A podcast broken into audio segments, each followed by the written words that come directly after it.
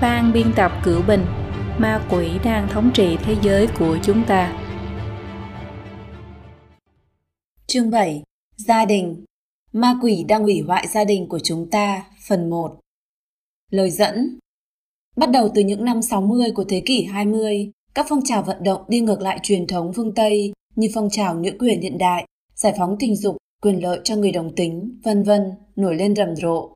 Đối tượng đầu tiên bị đả kích là các gia đình truyền thống. Đạo luật cải cách luật gia đình năm 1969 ở Mỹ đã bật đèn xanh cho tình trạng đơn phương ly hôn. Các bang khác cũng theo đó mà ban hành luật tương tự. Từ những năm 60 đến những năm 80, tỷ lệ ly hôn trên kết hôn ở Mỹ đã tăng hơn gấp đôi. Và những năm 50 có khoảng 11% trẻ em sinh ra trong những gia đình có kết hôn phải chứng kiến cha mẹ ly hôn. Đến những năm 70 thì tỷ lệ này đã lên đến 50%. Theo số liệu của Trung tâm Dự phòng và Kiểm soát Bệnh tật Hoa Kỳ CDC, năm 2016, hơn 40% trẻ sơ sinh ở Mỹ thuộc diện ngoài giá thú. Vậy mà vào năm 1956, con số này là chưa đến 5%. Trong xã hội truyền thống phương Đông cũng như phương Tây, sự trinh tiết trong quan hệ giữa nam và nữ vốn được coi là điều đáng trân trọng, thì đến nay lại trở thành điều kỳ quặc, thậm chí còn bị đem ra diễu cợt. Cùng với phong trào nữ quyền, phong trào hôn nhân đồng tính cũng đặt ra yêu cầu phải định nghĩa lại khái niệm gia đình và hôn nhân. Thậm chí, một giáo sư luật hiện là thành viên của Ủy ban Cơ hội Bình đẳng Việc làm của Liên bang Hoa Kỳ, US Federal Equal Employment Opportunity Commissions vào năm 2006 còn công bố một tuyên bố có tên là Vượt lên hôn nhân đồng tính, tầm nhìn chiến lược mới cho gia đình và các mối quan hệ của chúng ta. Nó đề xướng rằng mọi người có thể tùy theo nguyện vọng của mình mà lập gia đình dưới bất cứ hình thức nào, bao gồm cả chế độ đa phu, đa thê, hôn nhân đồng tính, vân vân. Vị giáo sư này còn cho rằng gia đình và các quan hệ hôn nhân truyền thống không nên được hưởng nhiều quyền hợp pháp hơn các loại hình gia đình khác. Ở các trường công lập, quan hệ trước hôn nhân, quan hệ đồng tính vốn bị cấm trong xã hội truyền thống suốt mấy nghìn năm qua, thì nay không những được coi là bình thường, mà thậm chí có trường học còn ngầm hoặc công khai cổ vũ, cho rằng giáo dục học sinh theo quan niệm truyền thống là vô nhân đạo, mà cần phải để cho xu hướng giới tính của trẻ em được tự do phát triển. Theo đó mà tỷ lệ người đồng tính luyến ái, lượng tình luyến ái, chuyển giới vân vân gia tăng rõ rệt. Đơn cử năm 2012, quận trường học trên đảo Rhode của Mỹ cấm tổ chức khiêu vũ cho cha và con gái. Trò chơi bóng chảy cho mẹ và con trai vẫn là một truyền thống của trường học thể hiện vai trò giới tính tự nhiên, tuyên bố rằng các trường công lập không có quyền nhồi nhét vào đầu trẻ em những quan niệm như trẻ em nữ thích nhảy múa, trẻ em nam thích chơi bóng chảy. Xu thế gia đình truyền thống dần dần bị tiêu hủy giờ đã rõ. Chủ trương bãi bỏ gia đình trước khi thực hiện lời hứa hẹn bãi bỏ giai cấp của chủ nghĩa cộng sản đã trở thành hiện thực. Trong xã hội phương Tây, Hiện tượng tiêu hủy gia đình biểu hiện ở rất nhiều phương diện, không chỉ do tác động của các phong trào như nữ quyền, giải phóng tình dục, đồng tình luyến ái, mà còn được xã hội phe cánh tả, cấp tiến, hậu thuẫn một cách công khai hoặc âm thầm bằng pháp luật, diễn giải luật và chính sách kinh tế và được các nhà tư tưởng học của nó tung hô dưới danh nghĩa tự do, bình đẳng, quyền lợi, giải phóng, vân vân. Những nhân tố này lôi cuốn, dẫn dắt người ta vứt bỏ và làm biến dị quan niệm hôn nhân và gia đình truyền thống. Những cái gọi là trào lưu, phong trào tư tưởng hiện đại này bắt đầu từ đầu thế kỷ 19, mang đậm dấu ấn của chủ nghĩa cộng sản. Tà linh cộng sản rất giỏi liên tục biến hóa và lừa gạt con người, khiến người ta hết lần này đến lần khác bị mê hoặc trong những khẩu hiệu bề ngoài rất dễ nghe, không rõ là mình ủng hộ điều gì khi thông qua những chính sách và tư tưởng này. Cuối cùng chìm đắm ngày càng sâu vào thế giới quan với những thước đo được xây dựng theo tư tưởng chủ nghĩa cộng sản. Cục diện gia đình truyền thống bị hủy hoại, tư tưởng con người bị biến dị mà chúng ta chứng kiến ngày nay, kỳ thực là kết quả của kế sách xảo quyệt được thực thi từng bước một của tà linh cộng sản trong gần 200 năm qua. Hậu quả trực tiếp của cục diện này là gia đình, nhân tố cơ bản để ổn định xã hội bị phá hoại, đạo đức truyền thống do thần lưu lại bị phá hủy, chức năng của gia đình trong việc truyền thừa, bồi dưỡng tín ngưỡng và giá trị quan truyền thống cho thế hệ sau bị mất, khiến cho thế hệ trẻ không còn được câu thúc bởi quan niệm truyền thống và dễ dàng bị tà linh cộng sản nắm giữ, khống chế linh hồn. 1. Gia đình truyền thống mà thần lưu lại cho con người. Trong văn hóa truyền thống phương Đông và phương Tây, hôn nhân là do thần định đoạt, do ông trời tác hợp, không thể hủy hoại. Nam giới và phụ nữ đều do thần tạo ra, dựa theo hình tượng của bản thân mình, đều là những chúng sinh bình đẳng trước mặt của thần. Nhưng thần đồng thời cũng tạo nên sự khác biệt về sinh lý giữa nam và nữ, quy định ra những vai trò khác nhau của nam và nữ. Trong quan niệm truyền thống phương Tây, người phụ nữ là xương của xương người đàn ông, là thịt của thịt người đàn ông, người chồng phải yêu thương, bảo vệ vợ mình, giống như bảo vệ thân thể của mình vậy, thậm chí sẵn sàng xả thân để bảo vệ cho vợ. Còn người phụ nữ cũng phải phối hợp và trợ giúp chồng để cho hai vợ chồng như một. Nam giới chịu trách nhiệm vất vả làm lụng nuôi gia đình, phụ nữ mang nặng đẻ đau, đều có nguyên nhân từ những tội lỗi khác nhau của con người.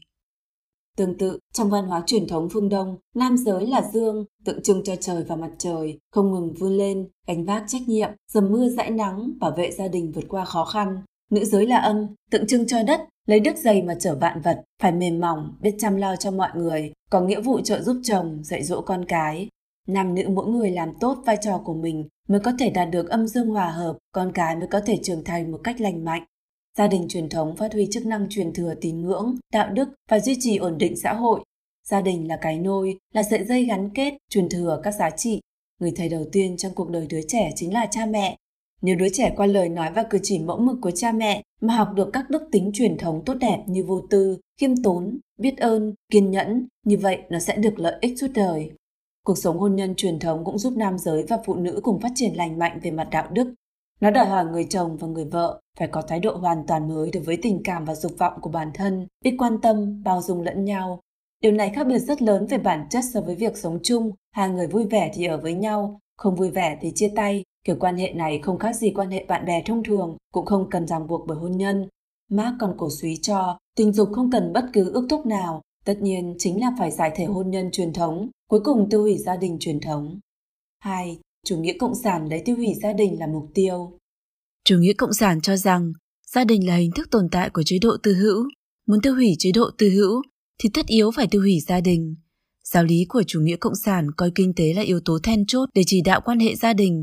Chủ nghĩa Mark Freud khi đó lại coi ham muốn nhục dục của con người là then chốt để lý giải vấn đề gia đình. Hai tư tưởng này đều có điểm tương đồng là gạt luân lý đạo đức cơ bản của con người sang một bên, tôn sùng vật chất, dục vọng, kỳ thực là biến con người thành con vật.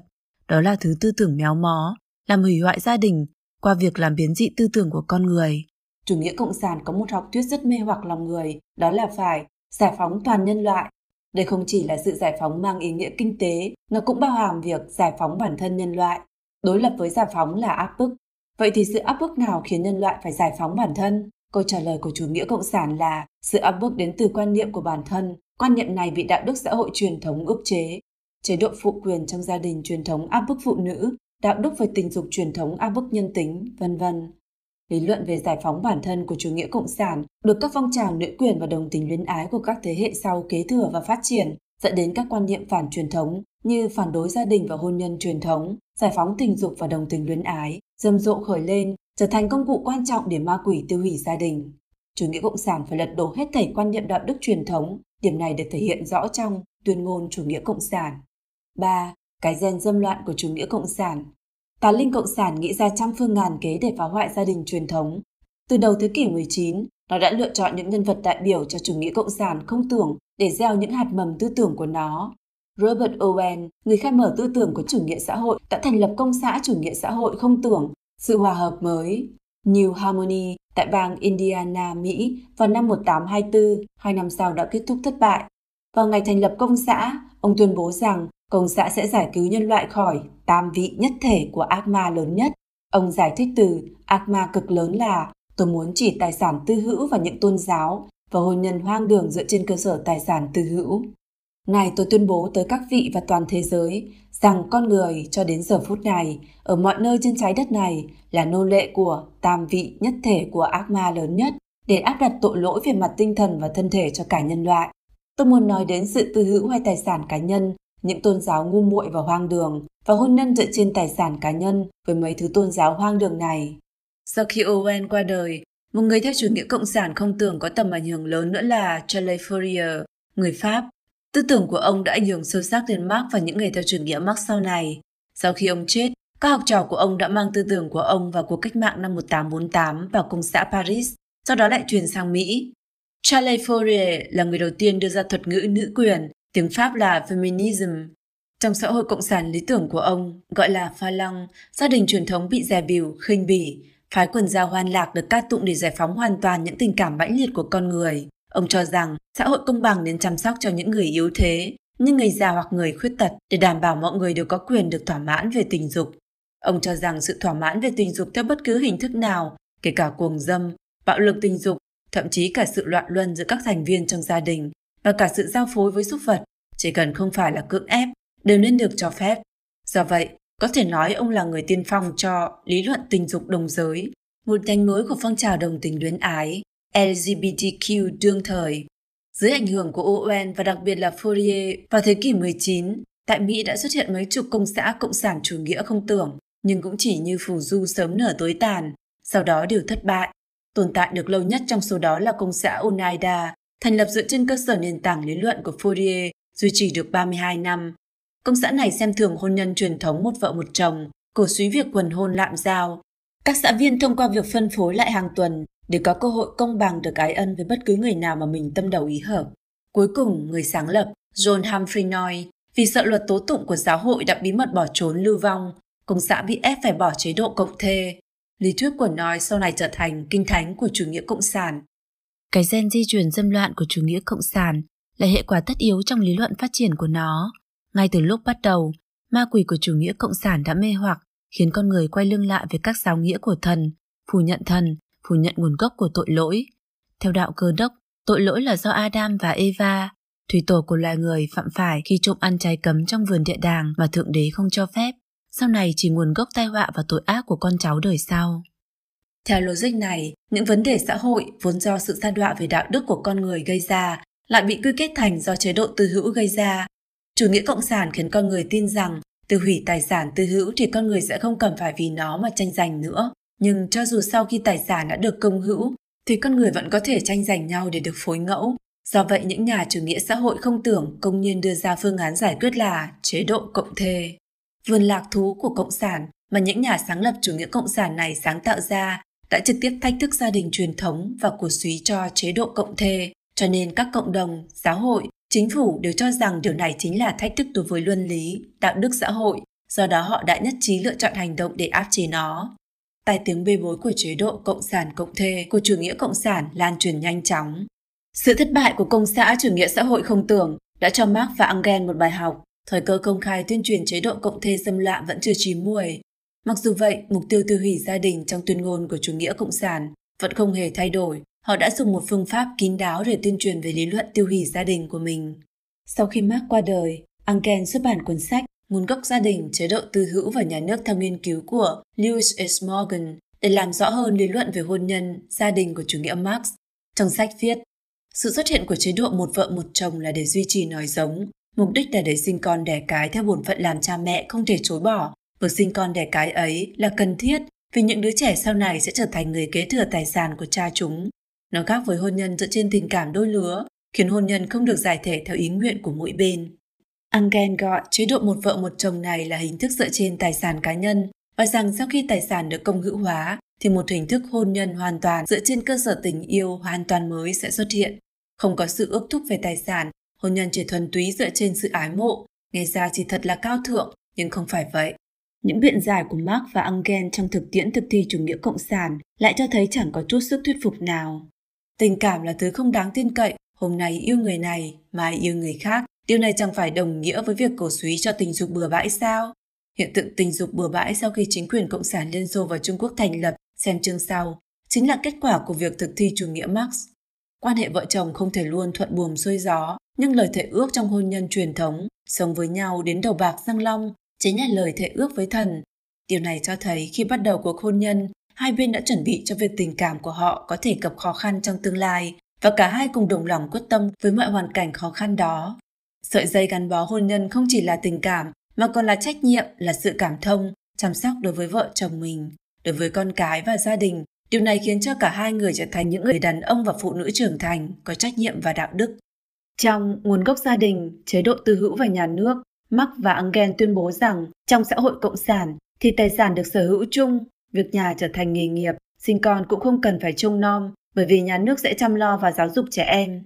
Như vậy, hoàn toàn không cần lo lắng đến bất cứ hậu quả gì, mà tất cả điều này chính là áp lực về kinh tế và đạo đức chủ yếu nhất ngày nay. Nó cản trở cô gái hiến dâng hết mình cho chàng trai mà mình yêu. Điều này chẳng phải ngăn trở họ được quan hệ tình dục không chịu bất cứ ràng buộc nào hay sao? Cùng theo đó, xã hội ngày càng khoan dung và xem nhẹ đối với trinh tiết của người phụ nữ. Trong những tuyên bố của Marx, mặc dù thường xuyên xuất hiện những từ ngữ như tự do, giải phóng, yêu đương để che đậy bản chất thực, kỳ thực là cổ suý kêu gọi vứt bỏ trách nhiệm đạo đức của con người, khiến cho hành vi của con người hoàn toàn bị dục vọng chi phối. Nhưng ở thời đại của Marx và Fourier, đa số dân chúng vẫn chưa hoàn toàn quay lưng lại với giáo lý của thần, cho nên người ta vẫn còn khá đề phòng trước tư tưởng dâm loạn của chủ nghĩa cộng sản Mặc dù bản thân Marx cũng không thể tưởng tượng được rằng nhân loại sau thế kỷ 20 lại lấy đủ mọi lý do để tiếp nhận tư tưởng dâm loạn của ông và thực thi mục tiêu tiêu hủy gia đình của ông ta. Mà đỏ đã an bài những kẻ gieo rắc những hạt giống biến dị và dâm loạn, cũng an bài một cách có hệ thống nhằm dẫn dụ nhân loại khuất phục trước dục vọng mà rời xa giáo lý của thần, dần dần rớt xuống. Cuối cùng, để nó thực hiện mục tiêu tiêu hủy gia đình, biến dị nhân tính, khiến con người rơi vào sự khống chế của ma đỏ. 4. Việc thực thi chế độ cộng thê của chính quyền cộng sản. Như đã nói bên trên, dâm loạn là cái gen di chuyển của chủ nghĩa cộng sản. Marx, người đặt nền móng cho chủ nghĩa cộng sản, đã cưỡng hiếp người hầu gái của ông ta, rồi để đứa con gái ngoài giá thú đó cho Engel nuôi dưỡng. Engel chung sống với hai người phụ nữ là chị em gái. Lenin, lãnh tụ Đảng Cộng sản Liên Xô, ngoại tình với Elena suốt 10 năm, trong khi vẫn qua lại với một cô gái người Pháp. Ông đã mắc bệnh giang mai vì chơi gái. Một lãnh tụ Đảng Cộng sản khác là Stalin, cũng dâm loạn vô độ như vậy, ông còn lợi dụng vợ của những người khác. Sau khi giành chính quyền, Đảng Cộng sản Liên Xô đã lập tức thực hiện chế độ Cộng sản cộng thê trên quy mô lớn. Đảng Cộng sản Liên Xô lúc đó thậm chí còn được coi là tiên phong trong phong trào giải phóng tình dục ở phương Tây. Năm 1990, tạp chí Tổ quốc của Nga, kỳ số 10 từng tiết lộ toàn bộ hiện tượng cộng thê thời kỳ đầu ở Nga. Biểu hiện điển hình của cuộc cách mạng tình dục chính là đời tư của các lãnh tụ Xô Viết như Trotsky, Bukharin, Antonov, Kollontai, trong đó nói rằng họ tùy tiện như chó giao phối với nhau vậy. 4.1 Chế độ cộng thê thời tiền Liên Xô Năm 1904, Lenin từng viết Dâm đãng có thể khiến năng lượng tinh thần được giải phóng, cho nên đừng theo đuổi những giá trị gia đình giả tạo, mà phải loại bỏ cục máu đông này đi để cho chủ nghĩa xã hội tiến đến thắng lợi. Trong đại hội 3 của Đảng Lao động Dân chủ xã hội Nga, Leon Trotsky đã đề xuất rằng sau khi những người Bolshevik của Đảng Cộng sản Liên Xô giành chiến thắng, sẽ phải xây dựng một lý thuyết mới về quan hệ giới tính. Lý luận của chủ nghĩa cộng sản yêu cầu phải tiêu hủy gia đình, quá độ đến thời kỳ tự do về tình dục, đồng thời đề xuất giao toàn bộ trách nhiệm giáo dục trẻ em cho nhà nước. Năm 1911, trong một bức thư gửi Lenin, Trotsky viết, không còn nghi ngờ gì nữa, áp bức tình dục là thủ đoạn chủ yếu của những kẻ nô dịch. Chừng nào còn loại áp bức đó thì đừng nói đến tự do thực thụ. Gia đình, như một tổ chức của giai cấp tư sản, đã duy trì sự tồn tại quá lâu. Chúng ta cần nói nhiều hơn về vấn đề này với người lao động. Lenin trả lời, không chỉ là gia đình, tất cả những lệnh cấm về tình dục nên bị xóa bỏ. Chúng ta có thể học hỏi từ phong trào phụ nữ đòi quyền bầu cử ở Anh đầu thế kỷ 20. Ngay cả lệnh cấm đối với tình yêu đồng giới cũng phải dỡ bỏ. Sau khi Đảng Cộng sản Liên Xô giành chính quyền, ngày 19 tháng 12 năm 1917, trong các sắc lệnh của Lenin đã bao gồm những nội dung về bãi bỏ hôn nhân và bãi bỏ hình phạt cho đồng tình luyến ái. Lúc đó, ở Liên Xô còn có một khẩu hiệu điên cuồng, đà đảo liêm sỉ, để nhanh chóng đào tạo nên những con người mới của chủ nghĩa xã hội. Đảng Cộng sản Liên Xô đã làm biến dị tư tưởng con người bằng cách cổ suý người dân xuống đường trần truồng dạo chơi. Họ dạo chơi khắp nơi, điên cuồng kêu gào, đà đảo liêm sỉ. Liêm sỉ là giai cấp tư sản trong quá khứ của người dân Xô Viết. Ngày 19 tháng 12 năm 1918 là ngày kỷ niệm ban hành sắc lệnh bãi bỏ hôn nhân ở Petrograd. Những nhóm người đồng tình nữ tổ chức hoạt động chúc mừng.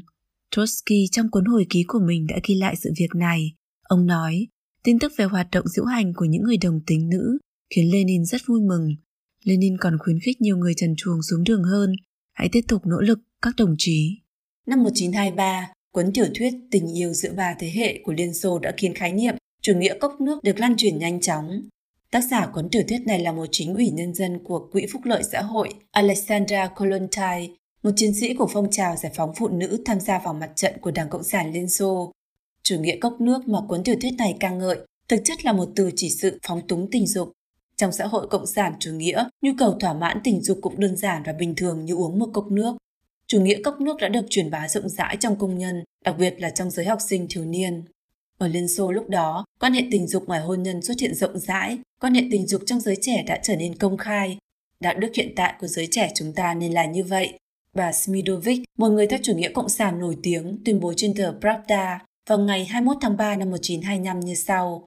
Mỗi đoàn viên thanh niên cộng sản, kể cả học sinh của Rafak, trường đào tạo của Đảng Cộng sản, đều có quyền được thỏa mãn về tình dục.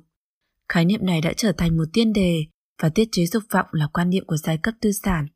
Nếu có chàng trai nào đó ve vã một cô gái trẻ, cho dù cô ấy là sinh viên, công nhân hay học sinh, thì cô ấy nên đáp ứng mọi đòi hỏi của chàng trai. Nếu không, cô ấy sẽ bị coi là con gái của giai cấp tư sản, không xứng với danh hiệu người cộng sản chân chính. Không chỉ vậy, Trong xã hội còn xuất hiện phong trào ly hôn trên diện rộng. Trong cuốn sách, từ người cộng sản đến người cấp tiến, cánh tả đã phá hoại gia đình và hôn nhân của chúng ta như thế nào? Paul Kangol đã viết, tỷ lệ hôn nhân tăng vọt như tên lửa, chưa từng thấy trong lịch sử nhân loại. Trong thời gian ngắn ngủi, gần như người dân nào ở Moscow cũng ly hôn. Năm 1926, tạp chí nổi tiếng của Mỹ tờ The Atlantic tại Tây Dương đã đăng một bài báo có tiêu đề Người Liên Xô phần đầu bãi bỏ hôn nhân, tiết lộ về tình hình kinh hoàng ở Liên Xô lúc đó. Thời kỳ giải phóng tình dục ở Liên Xô còn xuất hiện hiện tượng gia đình Thụy Điển, dù chẳng có gì liên quan đến Thụy Điển cả, mà hoàn toàn là người Nga. Đây là hiện tượng một nhóm lớn cả đàn ông lẫn phụ nữ sống chung với nhau và quan hệ tình dục bừa bãi.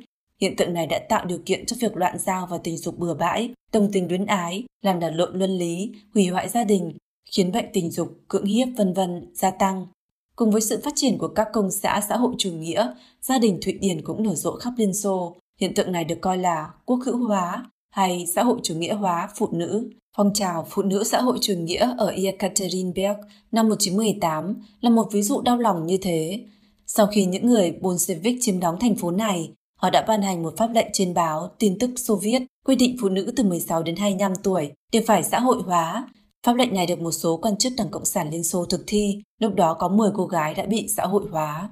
Tuy nhiên, đến những năm cuối thập niên 20 của thế kỷ trước, Đảng Cộng sản Liên Xô lại nhanh chóng thắt chặt chính sách về tình dục. Lenin khi nói chuyện với nhà hoạt động phụ nữ Clara Zetkin đã lên án mạnh mẽ chủ nghĩa cốc nước, chụp cho nó cái mũ phản chủ nghĩa Marx, phản xã hội. Nguyên nhân là giải phóng tình dục đã gây ra những hậu quả không mong muốn to lớn, như trẻ sơ sinh không ai quan tâm nuôi dưỡng. Việc giải thể gia đình cuối cùng đã dẫn đến sự tan rã của xã hội. 4.2. Giải phóng tình dục ở Diên An Trung Cộng khi mới thành lập cũng xảy ra tình hình giống như Liên Xô. Tất nhiên, đây đều là quả độc của cây độc. Người lãnh đạo thời kỳ đầu là Trần Độc Tú cũng có cuộc sống đời tư phóng túng. Các hồi ức của Trịnh Siêu Lân, Trần Bích Lan, những nhà cộng sản như Cù Thu Bạch, Thái Hòa Sâm, Trương Thái Lôi, Hướng Cảnh Dư, Bành Thuật Chi đều có tình sử mê loạn, cuồng vọng tình dục, thậm chí còn cao trào hơn cả chủ nghĩa cốc nước trong thời tiền Liên Xô. Không chỉ giới lãnh tụ, trong tầng lớp trí thức tại khu Xô Viết Trung ương và khu Xô Viết Ngạc Sự Hoàn, thời kỳ đầu mới xây dựng chính quyền, cuộc sống của người dân cũng tràn ngập tự do tình dục. Do đề xướng bình đẳng phụ nữ, việc kết hôn và ly hôn hoàn toàn tự do nên xảy ra rất nhiều tình huống vì để thỏa mãn nhu cầu tình dục mà phương hại đến nhiệm vụ cách mạng. Thanh niên ở khu Xô Viết còn thường xuyên lấy cớ là nhận mẹ nuôi để tiếp cận quần chúng nhằm tán tỉnh yêu đương. Các cô gái trẻ, số người có đến 6, 7 bạn tình cũng không ít. Theo tập văn kiện lịch sử cách mạng khu Xô Viết Ngạc Sự Hoàn, ở Hồ Bắc, Hà Nam, An Huy, những cán bộ đảng ở Hồng An, Hoàng Sâm, Hoàng Bì, Quang Sơn có khoảng 3 phần tư người có quan hệ tình dục với hàng chục, hàng trăm phụ nữ. Cuối xuân năm 1931, khi Trương Quốc Đạo lên nắm quyền ở khu Xô Viết Ngạc Dự Hoàn, đã phát hiện bệnh giang mai phát triển trên diện rộng, đành phải báo cáo Trung ương cầu cứu bác sĩ khám chữa bệnh giang mai. Nhiều năm sau, trong hồi ký của ông vẫn còn ghi lại những ký ức về tình trạng tiêu khiển phụ nữ, tình dục bừa bãi với phụ nữ và những nhân tình của các tướng lĩnh cấp cao ở khu Xô Viết. Năm 1937, Lý Khắc Nông đảm nhận chức chủ nhiệm bát lộ quân đóng tại Bắc Kinh, phụ trách lĩnh quân lương, thuốc men, vật tư. Một lần bộ chủ quản chính phủ quốc dân nhận được đơn xin thuốc của bát lộ quân, phát hiện phần lớn trong đó là thuốc trị bệnh hoa liễu. Nhân viên phụ trách hỏi Lý Khắc Nông, lẽ nào trong quân đội của ngài lại có nhiều người mắc bệnh này vậy sao? Lý Khắc Nông không biết nói gì, đành phải nói dối là để cho người dân trong vùng trị bệnh. Và những năm 30 của thế kỷ 20, tự do tình dục cũng trở thành vấn nạn của chính quyền Trung Cộng. Giống như Liên Xô, họ không những không giải được vấn đề xã hội, mà còn khiến cho những chiến sĩ Hồng quân đã kết hôn bị dao động, lo lắng khi gia nhập quân đội, rồi thì vợ sẽ có quan hệ ngoài hôn nhân hoặc ly hôn, do vậy mà ảnh hưởng đến sức chiến đấu của quân đội. Hơn nữa, việc tự do tình dục thái quá này càng khẳng định tiếng ác cộng tài sản cộng thê của nó. Do vậy, các khu Xô Viết đành phải công bố các chính sách bảo vệ hôn nhân, hạn chế số lần ly hôn, vân vân. 5. Chủ nghĩa cộng sản hủy hoại gia đình ở phương Tây như thế nào? Các loại trà lưu tư tưởng biến dị của tà linh bắt đầu từ thế kỷ 19, sau hơn 100 năm lột xác, biến hóa ở phương Tây, cuối cùng chúng đã bùng phát trên quy mô lớn ở Mỹ vào những năm 60 của thế kỷ 20. Thời gian này dưới ảnh hưởng của chủ nghĩa Marx mới và các loại hình thái ý thức cấp tiến, các phong trào văn hóa, xã hội bị thao túng bởi tà linh đã xuất hiện ở Mỹ như trà lưu phản văn hóa truyền thống hippie, phong trào cấp tiến cánh tả mới, phong trào nữ quyền và các trào lưu tư tưởng cách mạng về tình dục những trào lưu tư tưởng này dâng lên mãnh liệt như thủy triều, tấn công dữ dội và ăn mòn thể chế chính trị Mỹ, thể chế giá trị truyền thống và cơ chế xã hội Mỹ. Sau đó nó nhanh chóng trở nên phổ biến ở châu Âu, quan niệm xã hội, quan niệm gia đình, quan niệm về tình dục và giá trị văn hóa đều trở nên biến dị rất lớn. Cùng lúc đó, các phong trào về quyền đồng tình luyến ái cũng không ngừng dâng cao. Điều này dẫn đến các quan niệm giá trị gia đình truyền thống phương Tây không ngừng suy yếu và các mô hình gia đình truyền thống dần dần suy thoái. Đồng thời, những rối loạn trong xã hội cũng gây nên hàng loạt các vấn đề xã hội nghiêm trọng như văn hóa tình dục tràn lan, hiện tượng nghiện hút, đạo đức về tình dục sụp đổ, tỷ lệ tội phạm trong thanh thiếu niên gia tăng, nhóm người hưởng phúc lợi xã hội tăng thêm, vân vân. 5.1 Cổ suý giải phóng tình dục Giải phóng tình dục, cách mạng tình dục bắt đầu ở Mỹ vào thập niên 60 của thế kỷ 20, sau đó nhanh chóng lan ra khắp thế giới. Đây là một đòn giáng mang tính hủy diệt đối với quan niệm đạo đức truyền thống của nhân loại, nhất là quan niệm gia đình truyền thống và đạo đức về tình dục.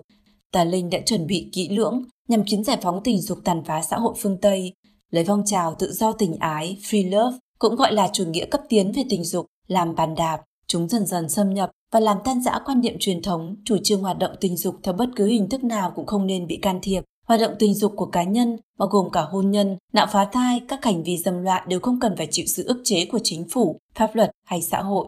Theo chân Charlie Fury và John Humphrey Noyes, nhà chủ nghĩa cộng sản có đốc giáo lần đầu tiên đưa ra khái niệm tự do tình ái. Những người ủng hộ chủ yếu cho phong trào tự do tình ái vào thời cận đại, đa phần đều là những người theo chủ nghĩa xã hội hoặc những người chịu ảnh hưởng sâu sắc của tư tưởng chủ nghĩa xã hội. Chẳng hạn như Edward Carpenter, nhà triết học chủ nghĩa xã hội tiên phong cho phong trào tự do tình ái ở Vương quốc Anh. Ông cũng là người khởi xướng phong trào quyền lợi đồng tình luyến ái. Nhà triết học người Anh Bertrand Russell, người khởi xướng nổi tiếng nhất cho phong trào này là người theo chủ nghĩa xã hội công khai, cũng từng là thành viên của hội Fabian.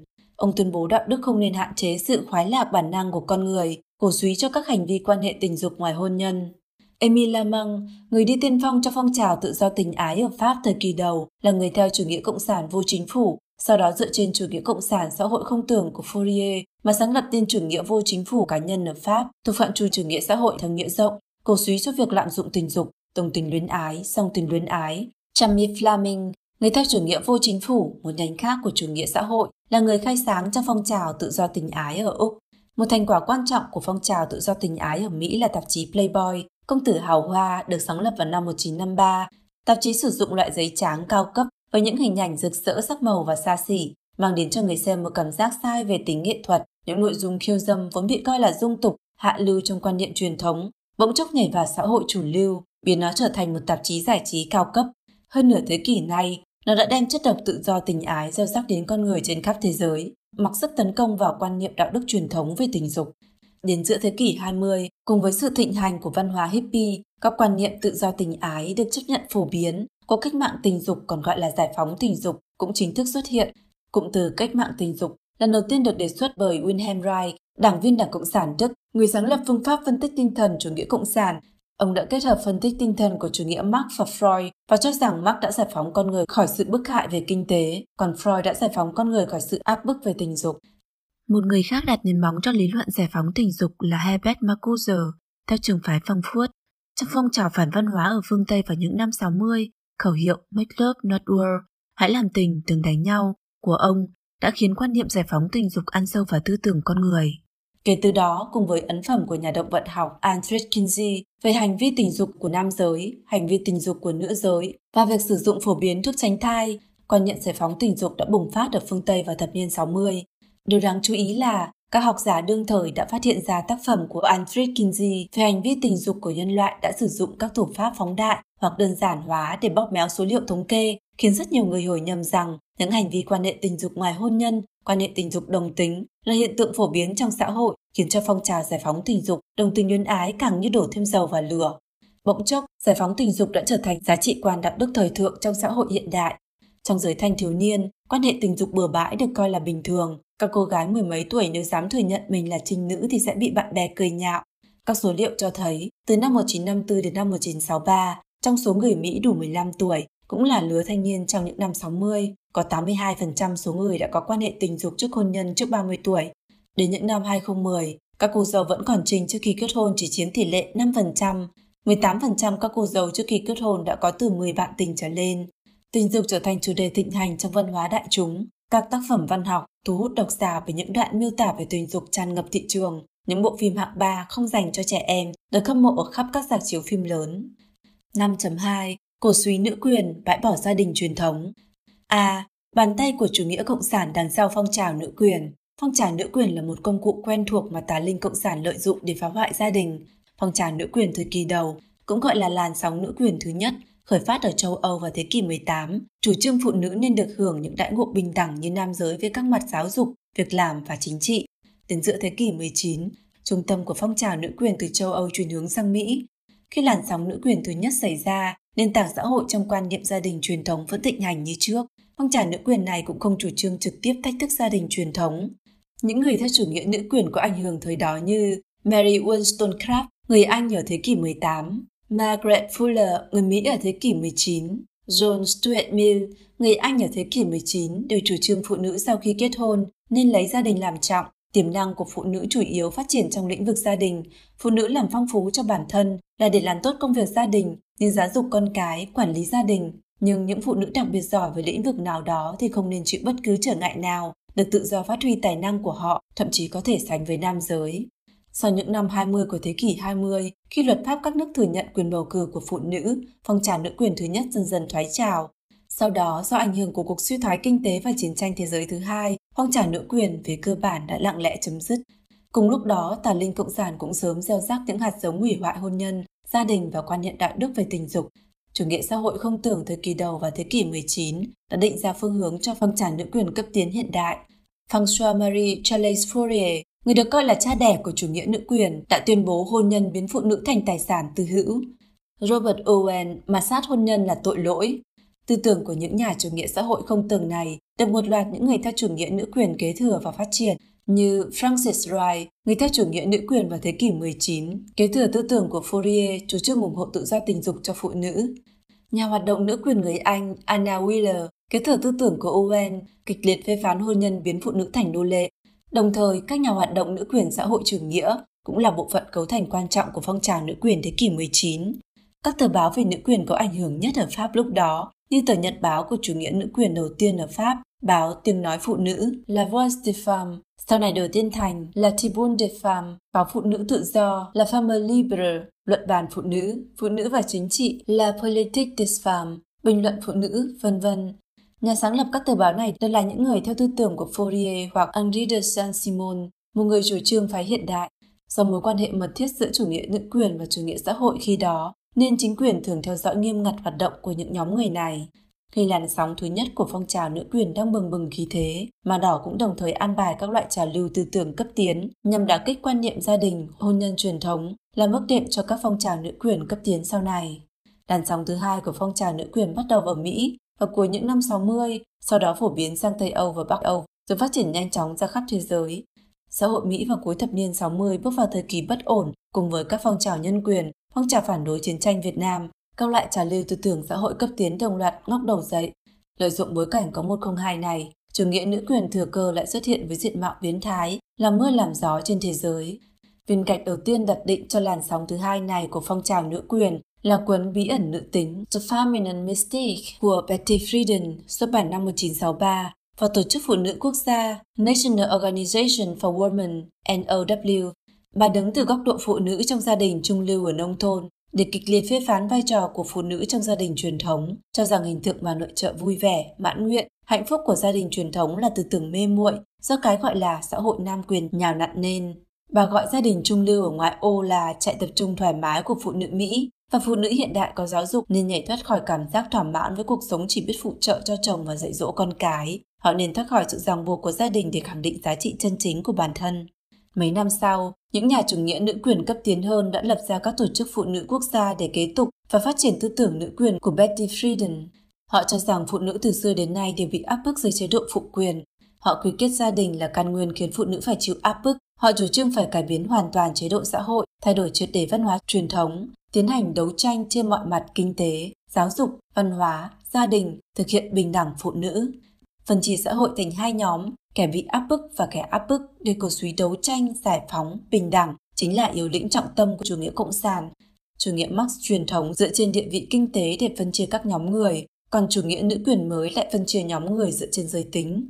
Trên thực tế, Betty Friedan lại không phải thuộc tiếp phụ nữ như cuốn sách của bà đề cập, phụ nữ thuộc giai cấp trung lưu ở ngoại ô chán ghét việc nhà vặt vãnh. Daniel Horowitz, giáo sư trường đại học Smith năm 1999 đã viết cuốn tiểu sử có tiêu đề Betty Friedan và việc xuất bản cuốn Bí ẩn nữ tính. Điều tra của ông cho thấy Friedan, tên thời thiếu nữ là Betty Goldstein, từ thời học đại học đến thập niên 50 vẫn luôn là một nhà hoạt động xã hội chủ nghĩa cấp tiến. và từng làm phóng viên chuyên nghiệp, nói chính xác là tuyên truyền viên trong một số tổ chức công đoàn lao động cấp tiến, vốn là cơ quan ngôn luận của Đảng Cộng sản Mỹ. David Horowitz, một người từng theo cánh tả, không có quan hệ gì với Daniel Horowitz đã xem lại những bài báo mà bà đã viết để hiểu quá trình hình thành quan điểm của bà. Khi học ở Đại học California Berkeley, bà đã gia nhập đoàn thanh niên Cộng sản và hai lần xin gia nhập Đảng Cộng sản Mỹ nhưng không được chấp nhận bởi vì thân phận bên ngoài đảng của bà có thể tạo ảnh hưởng lớn hơn. Judith Hennessy, tác giả cuốn tiểu sử về Betty Friedan do chính bà công nhận, cũng như rõ bà là người theo chủ nghĩa Marx. Nhà văn người Mỹ Kate Wigan trong cuốn sách Chủ nghĩa nữ quyền đỏ Dread Feminism đã chỉ ra rằng thực ra vào thời đầu thế kỷ 20 đến thập niên 60, chủ nghĩa nữ quyền ở Mỹ không hề yên ắng. Một loạt các tác giả của chủ nghĩa nữ quyền đỏ có nguồn gốc từ chủ nghĩa cộng sản như Susan Anthony, Eleanor Flexner, Gideon Lehner, Eva Miriam đã trải thảm về lý luận trên nhiều phương diện cho làn sóng thứ hai của phong trào nữ quyền sau này. Vào năm 1946, Anthony đã vận dụng phương pháp phân tích của Marx lấy cuộc áp bức của người da trắng đối với người da đen để so sánh với sự áp bức của nam giới đối với phụ nữ. Sau đó, do ảnh hưởng tư tưởng chống cộng sản của McCarthyism, chủ nghĩa cộng sản bị biêu tiếng xấu. Các nhà văn theo chủ nghĩa nữ quyền này cũng ngậm miệng không dám nói về mối quan hệ của họ với cộng sản nữa. Nhà văn người Pháp Simone de Beauvoir, tác giả của cuốn sách tiêu biểu Giới tính thứ hai, đã lãnh đạo làn sóng thứ hai của phong trào nữ quyền ở châu Âu. Vào thời đầu, Beauvoir là người theo chủ nghĩa xã hội năm 1941 cùng với Jean-Paul Sartre, nhà triết học cộng sản chủ nghĩa và các nhà văn khác và sáng lập nên tổ chức chủ nghĩa xã hội và tự do Socialiste Liberté, một tổ chức xã hội chủ nghĩa ngầm khi danh tiếng của chủ nghĩa nữ quyền lên cao vào thập niên 60, bà tuyên bố rằng không còn tin vào chủ nghĩa xã hội nữa, chỉ thừa nhận mình là người theo chủ nghĩa nữ quyền.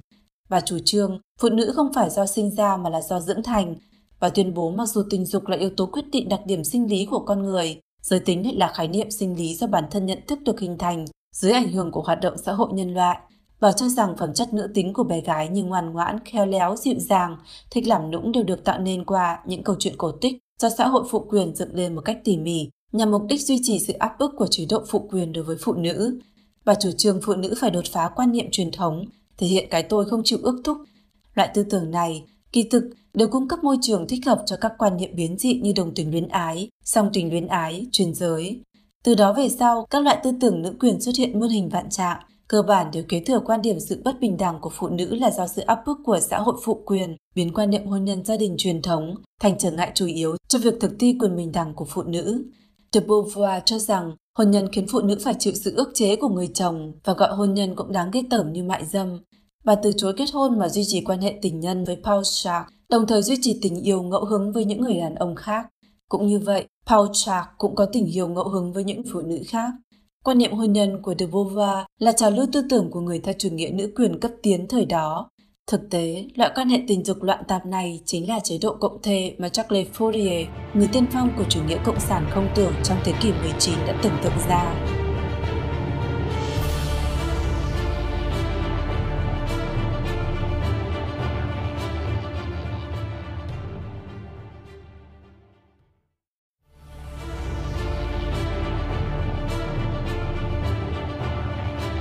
Ban biên tập cửu bình ma quỷ đang thống trị thế giới của chúng ta. Chương 7 gia đình. Ma quỷ đang hủy hoại gia đình của chúng ta. Phần 2 mục 5 chủ nghĩa cộng sản đã phá hủy gia đình ở phương Tây như thế nào? 5.2 cổ suý nữ quyền và bãi bỏ gia đình truyền thống. B. Hậu quả của phong trào nữ quyền, phá hoại gia đình, bại hoại nhân luân, đảo lộn vai trò giới tính. Ngày nay, quan niệm về nữ quyền đã ăn sâu vào mọi phương diện trong xã hội. Theo kết quả điều tra công chúng của Đại học Harvard vào mùa xuân năm 2016, khoảng 59% phụ nữ ủng hộ quan điểm của chủ nghĩa nữ quyền. Một quan điểm nổi bật của chủ nghĩa nữ quyền đương đại là nam giới và phụ nữ chỉ khác nhau về đặc điểm cấu tạo cơ quan sinh sản, mọi sự khác biệt về tâm sinh lý kể cả hành vi và tính cách của nam và nữ hoàn toàn xuất phát từ nguyên nhân xã hội và văn hóa. Với logic này, họ cho rằng nam giới và phụ nữ nên hoàn toàn bình đẳng trong mọi lĩnh vực đời sống và xã hội, rằng bất kỳ sự bất bình đẳng nào giữa nam giới và phụ nữ đều bắt nguồn từ sự áp bức và thành kiến về văn hóa và xã hội đối với phụ nữ. Ví dụ, số nam giới giữ chức vụ quản lý bậc cao ở các công ty lớn, số người có trình độ học vấn cao ở các trường đại học hàng đầu và các quan chức cấp cao trong chính phủ đều áp đảo số phụ nữ. Những người ủng hộ chủ nghĩa nữ quyền nhận định rằng nguyên nhân chủ yếu là do phụ nữ bị kỳ thị. Trên thực tế, nếu nhìn nhận một cách công bằng, cần so sánh sự khác biệt giữa hai phái trong điều kiện hoàn toàn tương đồng về năng lực làm việc, thời gian làm việc, thái độ làm việc, vân vân.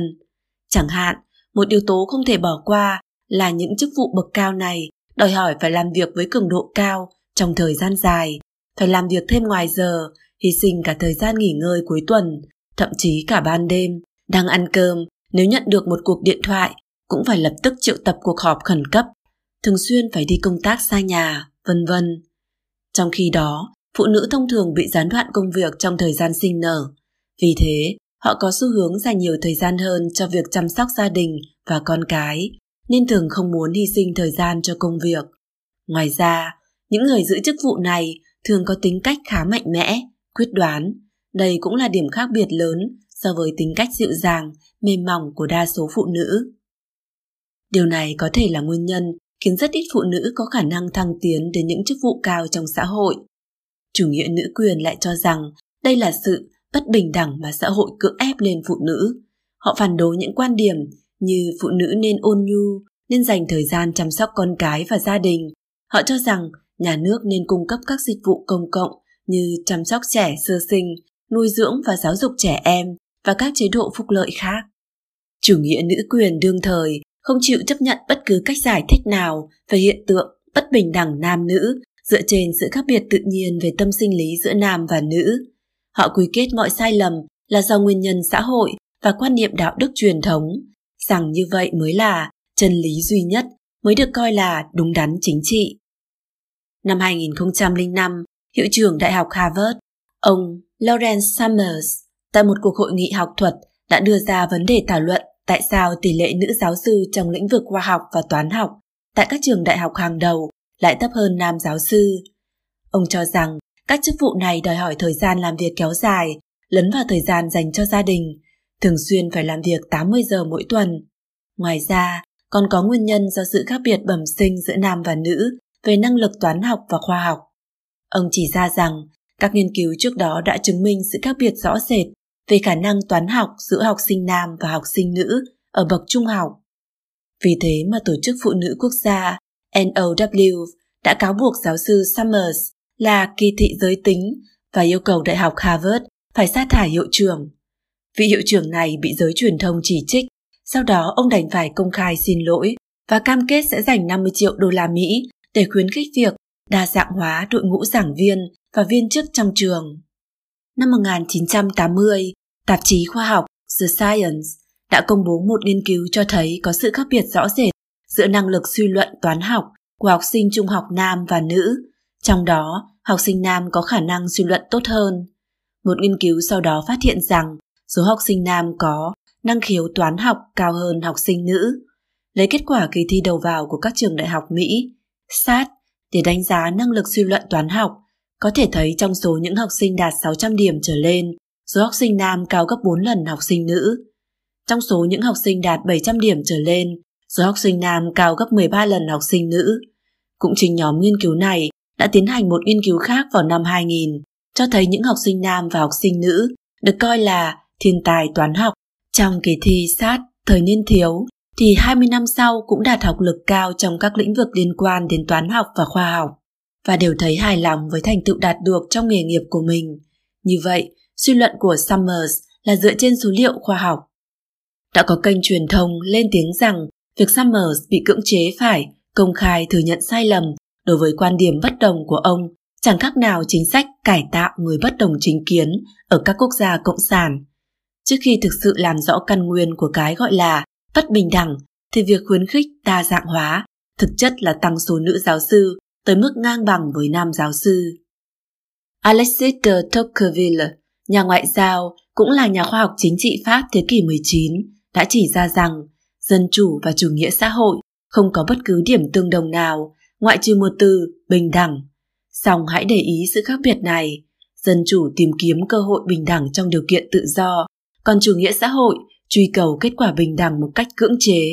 Do vậy, thật dễ nhận ra cái gen của chủ nghĩa cộng sản ẩn giấu đằng sau chủ nghĩa nữ quyền. Cần nhấn mạnh rằng, ở đây chúng tôi không có ý định chứng minh nam giới có trí tuệ hay năng lực ưu việt hơn phụ nữ, bởi vì tài năng của nam giới và phụ nữ biểu hiện ở các phương diện khác nhau. Việc cố ý cào bằng sự khác biệt giữa nam và nữ là không phù hợp với nhận thức thông thường và cũng khiến cho nam giới và phụ nữ không thể phát huy được hết sở trường của mình. Nếu nói rằng không có sự khác biệt rõ ràng giữa nam và nữ về trí tuệ và tâm lý, thì thật khó tưởng tượng rằng chủ nghĩa nữ quyền lại có thể phủ nhận sự khác biệt giữa nam và nữ về khía cạnh thể lực và sinh sản. Trong quan niệm truyền thống của phương Đông và phương Tây, nam giới đóng vai trò người bảo vệ, nam giới chiếm số đông trong lính cứu hỏa vẫn luôn là điều bình thường. Chủ nghĩa nữ quyền lại tuyên bố rằng nam nữ là tuyệt đối bình đẳng, họ yêu cầu phụ nữ cũng phải đảm nhận những công việc vốn là của nam giới. Điều này đã mang đến hậu quả mà chúng ta không lường đến được. Năm 2005, Cục Cứu hỏa thành phố New York đã phê duyệt cho một phụ nữ không vượt qua được cuộc kiểm tra thể lực thành thành viên đội cứu hỏa. Lính cứu hỏa phải mang bình dưỡng khí và các thiết bị nặng 50 pound, tức 22,68 kg, và trải qua một loạt bài kiểm tra thể lực. Người phụ nữ này cuối cùng đã không đạt tiêu chuẩn. Mặc dù các lính cứu hỏa khác đã chỉ ra rằng một thành viên không đạt tiêu chuẩn sẽ tạo ra gánh nặng lớn hơn cho các thành viên trong đội và sẽ uy hiếp đến sự an toàn của cả đội cũng như người dân. Song cuối cùng, Cục Cứu hỏa New York vẫn quyết định tuyển dụng cô ấy để tránh một đơn kiện từ Tổ chức Phụ nữ Quốc gia. Tổ chức Phụ nữ Quốc gia trong thời gian dài đã chỉ trích Cục Cứu hỏa New York thiết lập bài kiểm tra thể lực với yêu cầu tiêu chuẩn quá cao, khiến tỷ lệ lính cứu hỏa nữ rất thấp. Cục Cứu hỏa Chicago cũng gặp tình huống tương tự, họ đã bị ép hạ thấp tiêu chuẩn để tuyển dụng nhiều lính cứu hỏa nữ hơn. Ở Úc, rất nhiều sở cứu hỏa tại nhiều thành phố cũng đã quy định hạn ngạch về giới tính trong việc tuyển dụng lính cứu hỏa, tức là nếu có 50% nam giới được tuyển thì cũng phải tuyển 50% phụ nữ vào đội cứu hỏa. Mặc dù yêu cầu thể lực đối với lính cứu hỏa nam cao hơn rất nhiều so với lính cứu hỏa nữ, cho dù họ phải làm công việc áp lực cao và nguy hiểm như nhau.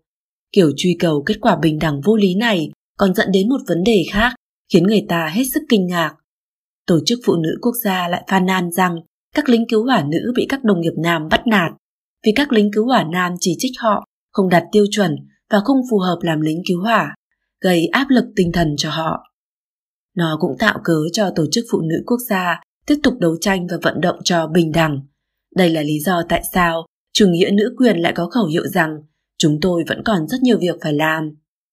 Dưới an bài của tà linh cộng sản, các phong trào chủ nghĩa nữ quyền có vẻ như hành động không có chút lý tính nào, nhưng tư tưởng chủ đạo phía sau nó thực ra là sự thách thức cái gọi là chế độ phụ quyền, tức là xã hội truyền thống, tiến tới phá vỡ gia đình truyền thống. Điểm này hoàn toàn tương đồng với việc lật đổ chủ nghĩa tư bản thông qua đấu tranh giai cấp. Xã hội truyền thống nhìn nhận rằng nam giới là dương, thể hiện sự cứng rắn, phụ nữ là âm, thể hiện sự nhu thuận, mềm dẻo. Nam giới gánh vác trách nhiệm là trụ cột của gia đình và xã hội, bảo vệ phụ nữ và trẻ em nhưng chủ nghĩa nữ quyền lại muốn thách thức kết cấu xã hội phụ quyền này, cho rằng nam nữ đều giống nhau, rằng chính xã hội phụ quyền đã tạo ưu thế cho nam giới và áp bức phụ nữ. Do vậy, tinh thần hiệp sĩ và phong độ lịch thiệp truyền thống đều bị xem thường. Theo lý tưởng của chủ nghĩa nữ quyền, thì xã hội tương lai sẽ không được chứng kiến sự cao thượng của những người đàn ông trên con tàu Titanic trước khi chìm xuống đáy biển. Họ đã chủ động nhường hết cơ hội được cứu sống của mình cho phụ nữ. Sự thách thức của chủ nghĩa nữ quyền đối với chế độ phụ quyền còn biểu hiện ở phương diện giáo dục con cái.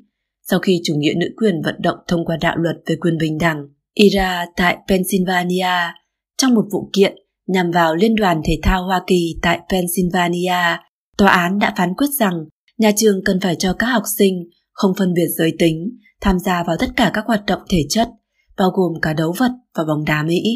Cũng có nghĩa là học sinh nữ không được vắng mặt trong các môn thi đấu bóng đá và bóng bầu dục chỉ vì lý do giới tính. Học giả người Mỹ Christina Hoff Summers Trong cuốn sách năm 2013 có tên Cuộc chiến chống lại nam sinh, chủ nghĩa nữ quyền tai hại đối với nam thanh thiếu niên như thế nào, đã nêu ra rất nhiều ví dụ về tình trạng nam tính đang chịu sự áp chế. Trong đó có một câu chuyện về trường trung học hàng không ở quận Queens, New York. Những học sinh mà nhà trường tuyển sinh chủ yếu là trẻ em của các gia đình thu nhập thấp. Nhà trường đã bồi dưỡng các em trở thành những học sinh xuất sắc và được tạp chí, tin tức Hoa Kỳ và báo cáo thế giới bình chọn là một trong những trường trung học tốt nhất ở Mỹ. Nhà trường chủ yếu dạy học sinh qua các dự án thực hành như chế tạo máy bay cơ điện. Không khó để nhận ra là đa số các học sinh trong trường là nam. Các nữ sinh trong trường chiếm tỷ lệ tương đối thấp, nhưng học cũng rất giỏi và được giảng viên cũng như các bạn tôn trọng. Tuy nhiên, trường học này trong hơn 10 năm qua đã phải hứng chịu nhiều chỉ trích và uy hiếp, kiện ra pháp luật của các tổ chức phụ nữ yêu cầu phải nâng cao tỷ lệ nữ sinh nhập học. Người sáng lập Trung tâm Luật Phụ nữ Quốc gia trong bài phát biểu tại Nhà Trắng năm 2010 đã lấy trường trung học hàng không New York làm ví dụ cho việc phân biệt giới tính. Họ tuyên bố rằng trước khi đạt được bình đẳng tuyệt đối, chúng ta nhất định không thể nằm trên giường nghỉ ngơi, con đường của chúng ta còn rất dài. Đối với chủ nghĩa nữ quyền mà nói, việc bồi dưỡng cho các bé trai từ khi còn nhỏ phải có tinh thần nam tử hán, khích lệ các em có khả năng độc lập, có tinh thần tiến thủ, sông pha chỗ nguy hiểm và khuyến khích các bé gái hiền dịu, biết quan tâm, chăm sóc gia đình đều là nguyên nhân gây nên sự bất bình đẳng giới tính cho xã hội tương lai và sự áp bức, kỳ thị đối với phụ nữ. Trên thực tế, một hậu quả xấu khác mà chủ nghĩa nữ quyền cực đoan gây ra là khiến xã hội phát triển theo hướng không phân biệt giới tính. Cả nam giới và phụ nữ đều không còn đặc điểm tâm lý giới tính của riêng mình. Điều này sẽ ảnh hưởng đến sự phát triển tâm lý của trẻ em cũng như thanh niên. Có thể dự đoán rằng trong xã hội sẽ xuất hiện ngày càng nhiều nhóm người đồng tính, lưỡng tính hoặc chuyển giới. Sự thực là ở một số quốc gia châu Âu đã xuất hiện xu hướng này. Ngày càng nhiều trẻ em ở trường về nói với cha mẹ rằng con sinh ra trong cơ thể khác với giới tính của con. Năm 2009, Cục Phát triển Nhận diện Giới tính có trụ sở tại Tavistock và quỹ sáng lập NHS Portman tại London đã tiếp nhận 97 trường hợp có xu hướng chuyển giới. Đến năm 2017, GIDS đã tiếp nhận 2.500 trường hợp như vậy mỗi năm. Đương nhiên, đây cũng là mục đích mà cái gen di truyền cộng sản đứng đằng sau chủ nghĩa nữ quyền muốn đạt được, dùng mọi cách để phá hủy quan niệm đạo đức gia đình truyền thống, nhằm làm băng hoại và giải thể gia đình truyền thống. Trong văn hóa truyền thống, thần hay trời trao cho phụ nữ thiên chức sinh đẻ, nuôi dưỡng và giáo dục con cái. Đằng sau những nhân vật anh hùng vĩ đại trong văn hóa truyền thống phương Đông và phương Tây đều là những người mẹ vĩ đại. Thế nhưng, theo chủ trương của chủ nghĩa nữ quyền, một ví dụ điển hình cho việc áp bức phụ nữ của xã hội phụ quyền là mọi người đều kỳ vọng người phụ nữ phải chăm sóc con cái, cho rằng trách nhiệm của người mẹ và phụ nữ trong gia đình là không bao giờ kết thúc, khô khan, nhàm chán, không được đền đáp. Có người đã làm thống kê đơn giản và phát hiện rằng những phụ nữ có tên tuổi vận động cho chủ nghĩa nữ quyền đa phần là những phụ nữ có cuộc sống hôn nhân không hạnh phúc hoặc không kết hôn hoặc kết hôn nhưng không có con. Đương nhiên những phụ nữ này thật khó mà lý giải được việc những người phụ nữ bình thường coi hôn nhân và gia đình là một phần quan trọng nhất trong cuộc đời của mình. Họ cũng khó mà hiểu được như cảm giác mãn nguyện tự nhiên của người mẹ khi nuôi dạy con cái và ngắm nhìn con cái trưởng thành. Ngày nay, chủ nghĩa nữ quyền đã làm nảy sinh các loại trào lưu tư tưởng nực cười. Có người chủ trương, việc cá nhân đều có ý nghĩa chính trị. Thực ra là đồng nhất cuộc sống cá nhân với làm chính trị, làm giấy động chiến tranh giới tính trong gia đình. Có người lại coi nam giới như con quỷ hút máu nô dịch tư tưởng và thân thể của phụ nữ. Có người nói con cái là chướng ngại cho việc phát huy tối đa tiềm năng của phụ nữ. Họ quy kết cho gia đình là nguyên nhân khiến phụ nữ phải chịu áp bức. Trên thực tế, chủ nghĩa nữ quyền hiện đại không hề che giấu mục đích phá hoại gia đình truyền thống của nó. Dưới sự dẫn dắt của phong trào nữ quyền đương đại, những chủ trương này không hề mới. Chấm dứt chế độ hôn nhân là điều kiện tất yếu để giải phóng phụ nữ. Phụ nữ không nên lựa chọn vai trò phục vụ gia đình và có kế hoạch trở thành người dây tổ ấm. Không tiêu diệt hôn nhân thì sẽ không thể tiêu diệt được sự bất bình đẳng nam nữ. Phong trào nữ quyền lấy danh nghĩa giải phóng để giải quyết các vấn đề xã hội do sự bại hoại đạo đức của nhân loại gây ra, từ đó làm biến dị quan niệm của con người, khiến cho đạo đức xã hội càng thêm bại hoại. Nữ học giả người Mỹ Sylvia Ann Hewlett đã chỉ ra rằng chủ nghĩa nữ quyền hiện nay là nguyên nhân chủ yếu tạo nên những gia đình mẹ đơn thân, phong trào nữ quyền đang ra sức thúc đẩy các vụ ly hôn mà hai bên không có lỗi, thực ra là tạo điều kiện thuận lợi để nam giới trốn tránh trách nhiệm sau khi ly hôn. Chớ trêu thay, chủ nghĩa nữ quyền muốn phá hoại hoặc thay đổi kết cấu gia đình vốn có, nhưng gia đình lại chính là biến đỗ bình yên của đa số phụ nữ trước nguy cơ xã hội.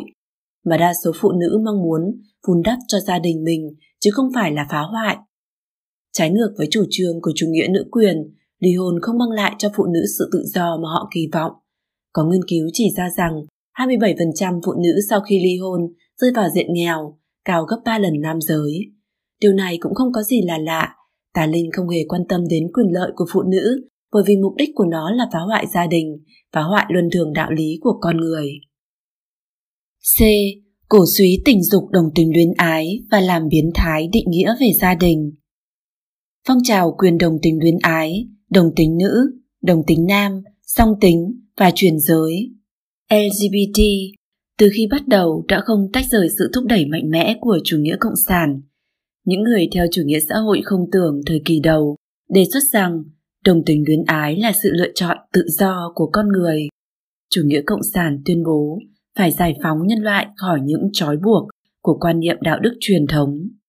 Vì vậy, trong lý luận của chủ nghĩa cộng sản, giải phóng tình dục bao gồm cả giải phóng quyền được đồng tình luyến ái.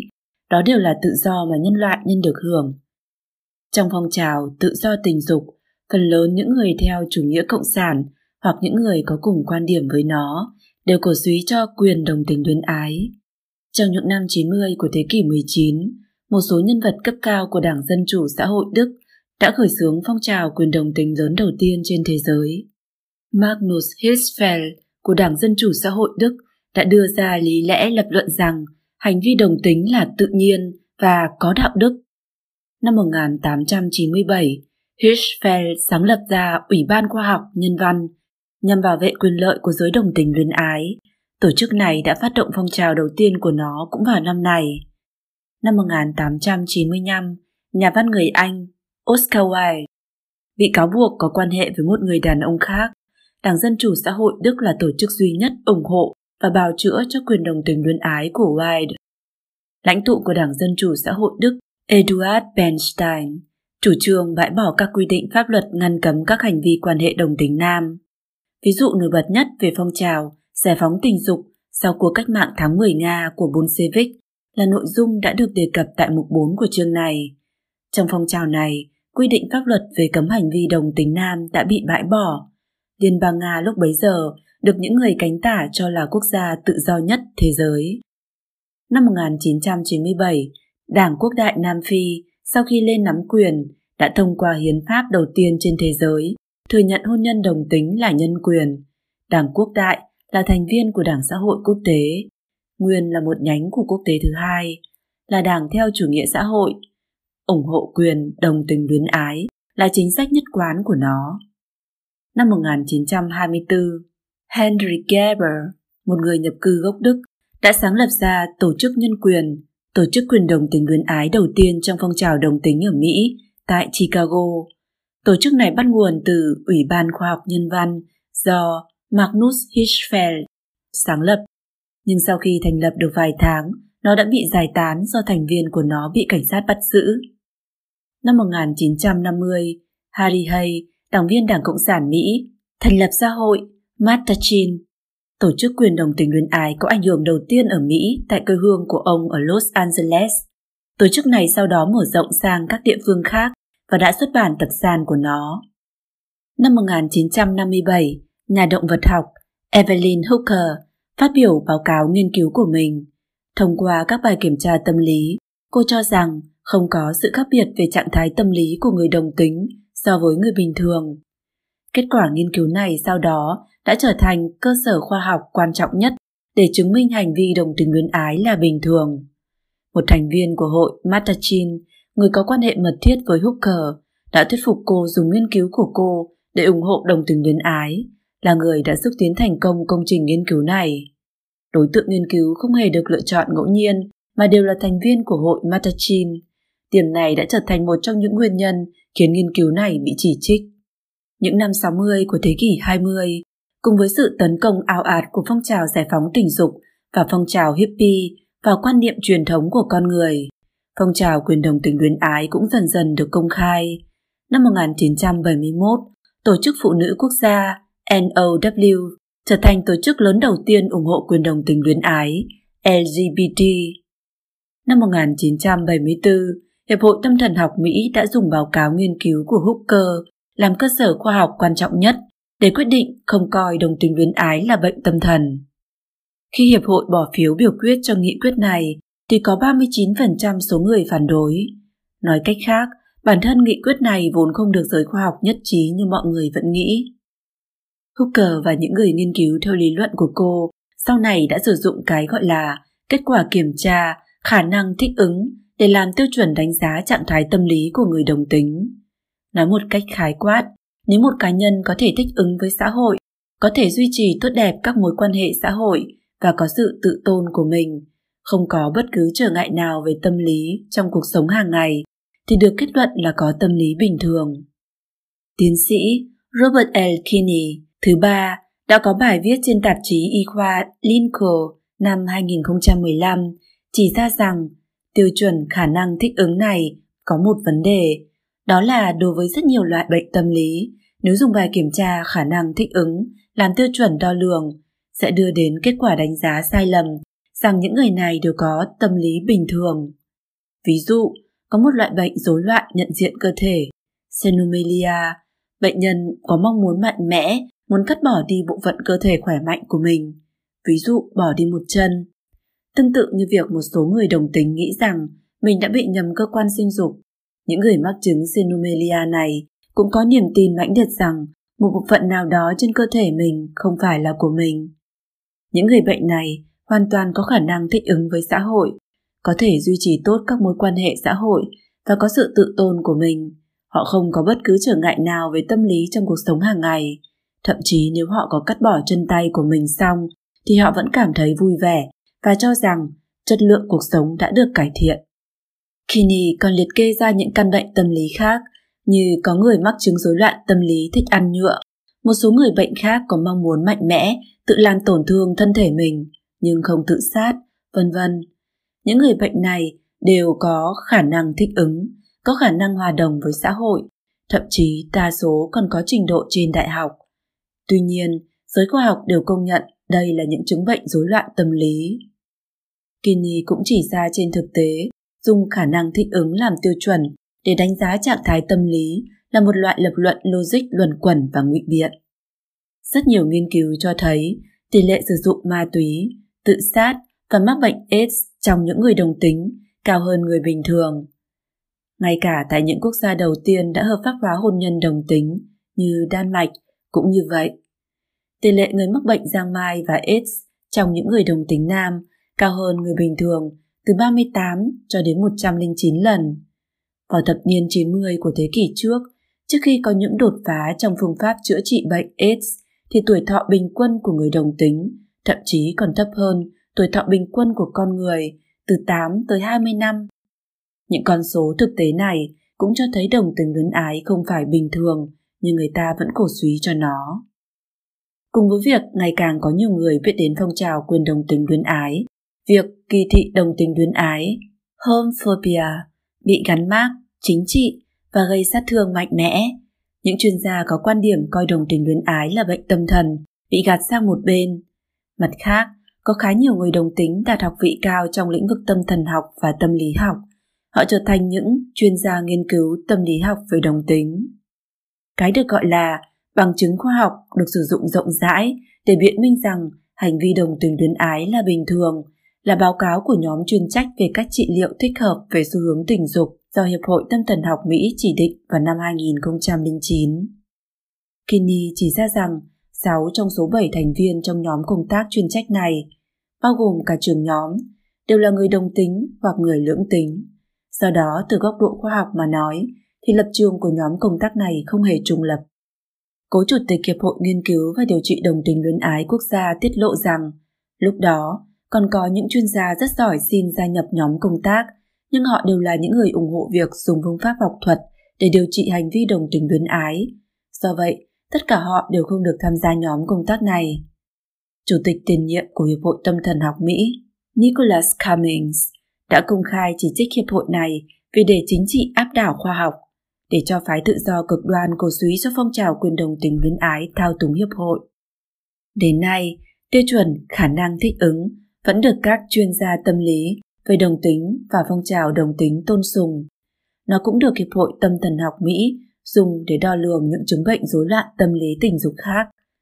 Ví dụ, theo sổ tay điều trị của Hiệp hội Tâm thần học Mỹ, tiêu chuẩn để đo lường rối loạn tâm thần tình dục với trẻ em, ấu dâm là nếu một người trưởng thành nhìn thấy trẻ em mà nảy sinh khát vọng tình dục mãnh liệt, không khống chế được hoặc có ảo tưởng về quan hệ tình dục nhưng không thực hiện những hành vi này, nếu bản thân người đó không có chướng ngại tâm lý đối với trạng thái tâm lý này, tức là trong tâm người đó không cảm thấy áy náy, xấu hổ hay căng thẳng tinh thần, thì xu hướng ấu dâm của người đó được xem là bình thường.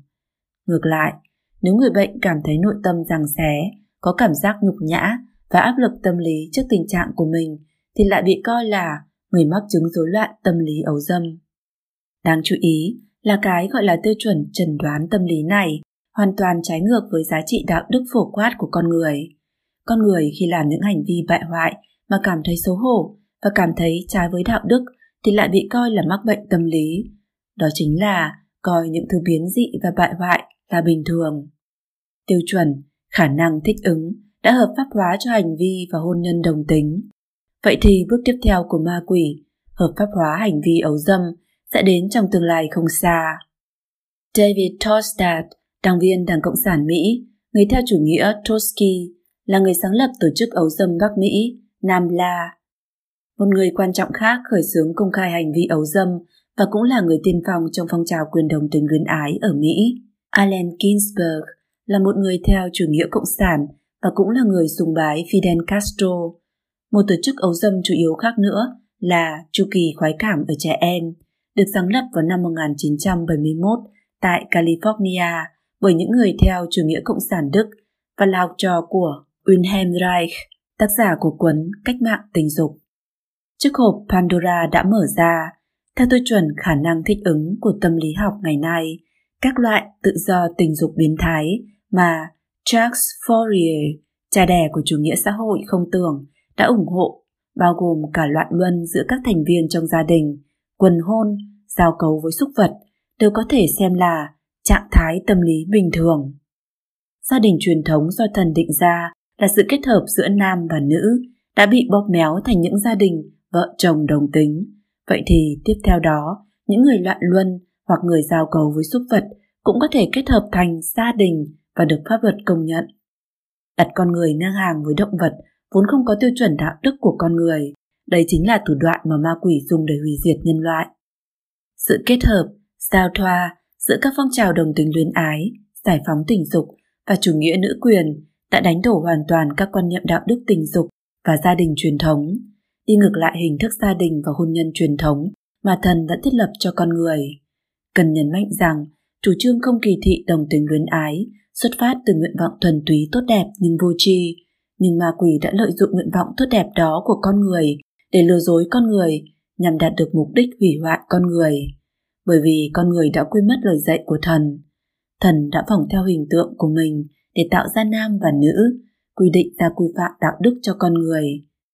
Nếu con người phản lại thần, nghe theo lời ma quỷ mà phóng túng dục vọng, làm biến dị bản thân, khiến cho nam không ra nam, nữ không ra nữ, vứt bỏ đi quy phạm đạo đức làm người mà thần định ra, thì kết cục đáng sợ cuối cùng sẽ phải đối mặt là mất đi sự bảo hộ của thần và sẽ đi đến vực thẳm không lối thoát. Đối với những người lạc vào con đường dẫn đến vực thẳm này, người khác sẽ động viên họ rằng chúng tôi tôn trọng sự lựa chọn của bạn. Có thể điều này xuất phát từ lòng tốt, nhưng kết quả lại là đẩy đối phương đến hoàn cảnh nguy hiểm. Người có lòng tốt thực sự cần phải khuyên những người đang lầm đường lạc lối nên phân biệt rõ đường chính và đường tà, thoát khỏi kết cục bị tiêu hủy, cho dù họ có thể bị người khác hiểu lầm và chỉ trích. D. Cổ suý quyền ly hôn và quyền phá thai Trước năm 1969, luật ly hôn tại các bang của Mỹ đều dựa trên giá trị tôn giáo truyền thống. Pháp luật yêu cầu phải đưa ra lý do ly hôn dựa trên lỗi lầm của đương sự hoặc đối phương. Theo truyền thống tôn giáo phương Tây, hôn nhân là do thần định ra, gia đình ổn định sẽ mang lại lợi ích cho vợ chồng, con cái và toàn xã hội. Do đó, xã hội và pháp luật của các bang đều chú trọng đảm bảo cho hôn nhân gia đình không bị tan vỡ vì những lý do không chính đáng. Đến những năm 60 của thế kỷ trước, trà lưu phản truyền thống do trường phái vòng phuốt khởi xuống đã ăn mòn một cách mạnh mẽ quan niệm hôn nhân truyền thống. Trong đó, chủ nghĩa tự do và chủ nghĩa nữ quyền có sức phá hoại lớn nhất. Những người theo chủ nghĩa tự do đã phủ nhận tính thần thánh của hôn nhân, họ đơn giản hóa hôn nhân thành một thứ hợp đồng do hai bên tự nguyện ký kết. Chủ nghĩa nữ quyền còn cho rằng gia đình truyền thống là công cụ áp bức phụ nữ của xã hội phụ quyền. Đối với những phụ nữ cảm thấy chán nản, thất vọng vì bị áp bức hoặc với những phụ nữ ưa thích mạo hiểm mà nói, ly hôn tạo cho họ cái cớ hợp pháp để thoát khỏi hôn nhân. Những quan điểm tự do phối hợp hay phản bức hại này đã trải thảm cho các trường hợp ly hôn mà hai bên không có lỗi. Theo đó chỉ cần vợ hoặc chồng đơn phương tuyên bố rằng trong cuộc sống hôn nhân của họ có sự bất đồng không thể thỏa hiệp thì có thể kết thúc cuộc hôn nhân. Từ sau những năm 70 của thế kỷ trước, tỷ lệ ly hôn ở Mỹ gia tăng nhanh chóng. Lần đầu tiên trong lịch sử của Mỹ, số gia đình tan vỡ do ly hôn đã vượt qua số gia đình tan vỡ do vợ hoặc chồng chết. Gần như một nửa số gia đình kết hôn trong những năm 70 kết thúc bằng ly hôn. Ly hôn gây ảnh hưởng xấu và sâu rộng đối với trẻ em. michelle Reagan, con trai nuôi của cố tổng thống Ronald Reagan, đã miêu tả về ly hôn như sau. Ly hôn là việc hai người trưởng thành tước đoạt mọi thứ có ý nghĩa của một đứa trẻ như gia đình, người thân, sự an toàn và cảm giác được yêu thương, che chở của đứa trẻ. Và họ đập tan mọi thứ của đứa trẻ, dẫm nát trên mặt đất rồi ra khỏi cửa, để lại cho đứa trẻ tự mình thu dọn đống lộn xộn. Thúc đẩy quyền phá thai là một thủ đoạn khác của ma quỷ nhằm hủy hoại con người. Ban đầu, người ta chỉ xem xét hợp thức hóa việc phá thai trong những tình huống cực kỳ bất đắc dĩ, như các trường hợp bị cưỡng hiếp hoặc loạn luân, hoặc vì sức khỏe của người mẹ không đảm bảo để sinh nở, như mắc bệnh thần kinh, bệnh tâm lý, vân vân. Những người cổ suý cho phong trào giải phóng tình dục cho rằng tình dục không nên chỉ giới hạn giữa vợ chồng, nhưng trở ngại lớn nhất của việc quan hệ tình dục ngoài hôn nhân là mang thai, bởi vì các biện pháp tránh thai có tránh khỏi thất bại. Do vậy, thúc đẩy hợp pháp hóa việc phá thai là biện pháp bổ sung trong trường hợp sử dụng các biện pháp tránh thai thất bại đó. Hội nghị quốc tế của Liên Hợp Quốc về Dân số và Phát triển tại Cairo năm 1994 đã công khai quy định rằng con người có quyền sinh con, trong đó có quyền đời sống tình dục an toàn và thỏa mãn. Vì vậy, con người có quyền phá thai theo nhu cầu. Ngoài ra, chủ nghĩa nữ quyền còn đưa ra khẩu hiệu thân thể của tôi, quyền của tôi.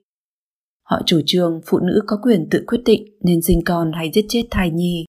Theo cách đó, ban đầu phá thai chỉ trong trường hợp bất đắc dĩ, phát triển thành có thể tùy ý kết thúc sinh mệnh của một thai nhi. Khi phóng túng dục vọng của con người, ma quỷ cũng đồng thời lợi dụng phong trào nữ quyền và giải phóng tình dục để cổ suý cho hành động giết chết thai nhi.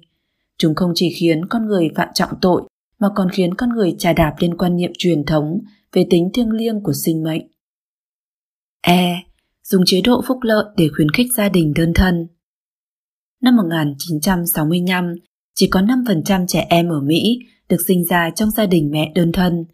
Có thể nói, trẻ em thời đó sống cùng cha ruột trong một gia đình là chuyện đương nhiên. Tuy nhiên, đến những năm 2010, tỷ lệ trẻ em được nuôi dưỡng bởi những người mẹ không kết hôn là 40%. Từ năm 1965 đến năm 2012, số gia đình đơn thân ở Mỹ tăng thêm 10 triệu gia đình, từ 3,3 triệu lên đến 13 triệu. Mặc dù có một số gia đình có người cha ở cùng khi sống chung hoặc sau đó kết hôn với người mẹ, nhưng đa số con của những người mẹ đơn thân này lớn lên trong gia đình không có cha. Đối với con cái, người cha có vai trò hỗ trợ hoàn toàn khác với người mẹ. Người cha là tấm gương cho bé trai, bồi dưỡng cho bé trai những hành vi cần thiết để trở thành một trang nam tử và khiến cho bé gái cảm nhận được sự tôn trọng mà phụ nữ đáng được có. Những đứa trẻ lớn lên không có người cha bên cạnh phải chịu rất nhiều thiệt thòi. Các nghiên cứu hiện nay cho thấy trẻ em trong quá trình trưởng thành và thiếu vai trò của người cha thường trở nên thiếu tự tin. Trường hợp trốn học, bỏ học lên đến 71%. Nhiều trường hợp sử dụng ma túy, sống lang thang, tham gia băng đảng xã hội, phạm tội. 85% thanh niên vào tù và 90% người sống lang thang lớn lên trong gia đình thiếu người cha. Những người lớn lên mà không có cha có xu hướng lạm dụng tình dục, quan hệ tình dục quá sớm, xâm loạn, mang thai ở tuổi thiếu niên, cao gấp 40 lần so với số dân còn lại. Viện tư tưởng Brookings đã tổng kết ba lời khuyên chủ chốt giúp thanh thiếu niên thoát nghèo. Một là phải tốt nghiệp phổ thông trung học. Hai là tìm một nơi làm việc toàn thời gian. Ba là không kết hôn và sinh con trước 21 tuổi. Số liệu thống kê chỉ có 2% người Mỹ có đủ ba điều kiện này vẫn trong hoàn cảnh nghèo, còn 75% là thuộc tầng lớp trung lưu.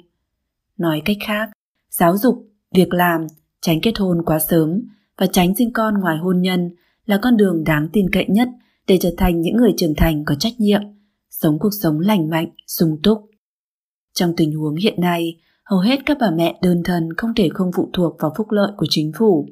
Một báo cáo của Quỹ Di sản Mỹ đã đưa ra các số liệu thống kê đầy đủ và chính xác, cho thấy chính sách phúc lợi dưới sự thúc đẩy của chủ nghĩa nữ quyền đã khuyến khích nhiều bà mẹ chọn cuộc sống đơn thân hơn, thậm chí còn hạn chế các cặp đôi kết hôn vì được hưởng phúc lợi ít hơn nhưng lại phải đóng thuế nhiều hơn so với hai người chỉ sống chung mà không kết hôn. Chính phủ thành công trong việc lấy phúc lợi thay thế cha của những đứa trẻ. Chế độ phúc lợi chưa hỗ trợ được các gia đình nghèo là bao, nhưng lại khiến số gia đình đơn thân tăng cao chưa từng có. Những đứa trẻ lớn lên trong những gia đình đó lại càng thêm nghèo khó và sẽ lại càng phải phụ thuộc vào phúc lợi xã hội. Cái vòng luẩn quẩn này vừa khớp với một mục tiêu khác của tà linh, thông qua việc thu thuế cao và phúc lợi cao để khống chế mọi mặt trong cuộc sống của con người. F. Cổ suý văn hóa biến dị Một bài báo trên tờ Wall Street Journal của Mỹ công bố các tài liệu của Cục Điều tra Dân số Mỹ cho thấy năm 2000, tỷ lệ người đã lập gia đình và người chưa lập gia đình trong nhóm những người từ 25 đến 34 tuổi lần lượt là 55% và 34%. Đến năm 2015, tỷ lệ của hai nhóm này gần như đã đổi chỗ cho nhau, trở thành 40% và 53%. Thanh niên Mỹ ngày càng xa lánh hôn nhân, nguyên nhân là do trong văn hóa ngày nay, tình dục và hôn nhân hoàn toàn tách rời nhau. Vậy thì thanh niên cần gì phải kết hôn nữa? Dưới sự điều khiển của những quan niệm biến dị, ngày nay lối sống cập kè không ràng buộc trở thành lối sống thời thượng, thậm chí quan hệ tình dục không cần có tình cảm, đương nhiên cũng không cần hai bên phải cam kết và có trách nhiệm với nhau.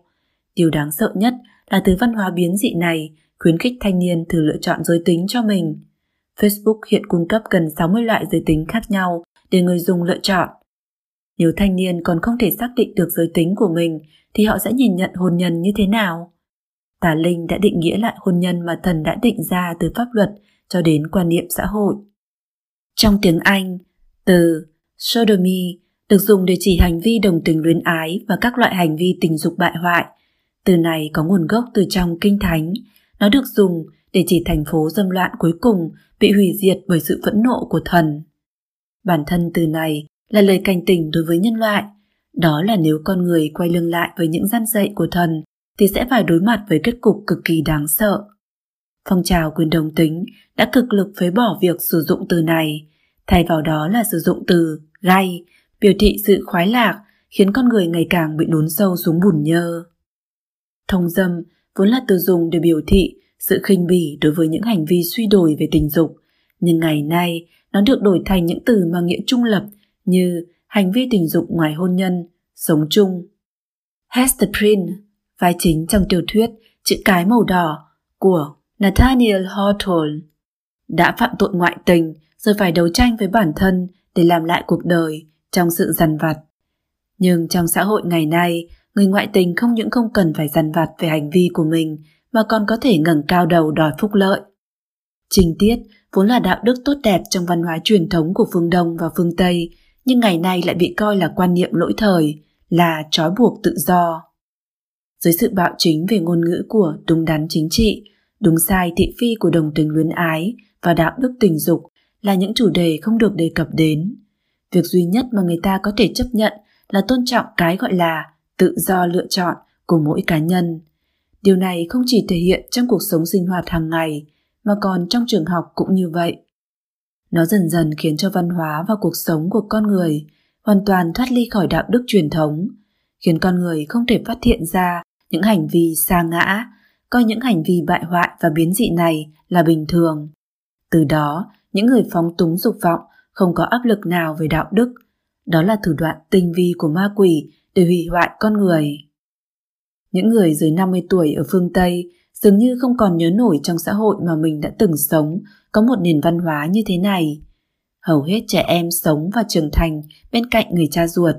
Gai là từ ngữ biểu thị sự khoái lạc. Váy cưới màu trắng tinh khôi biểu thị trinh tiết của cô dâu. Nội dung khiêu dâm bị cấm trên truyền hình và phát thanh.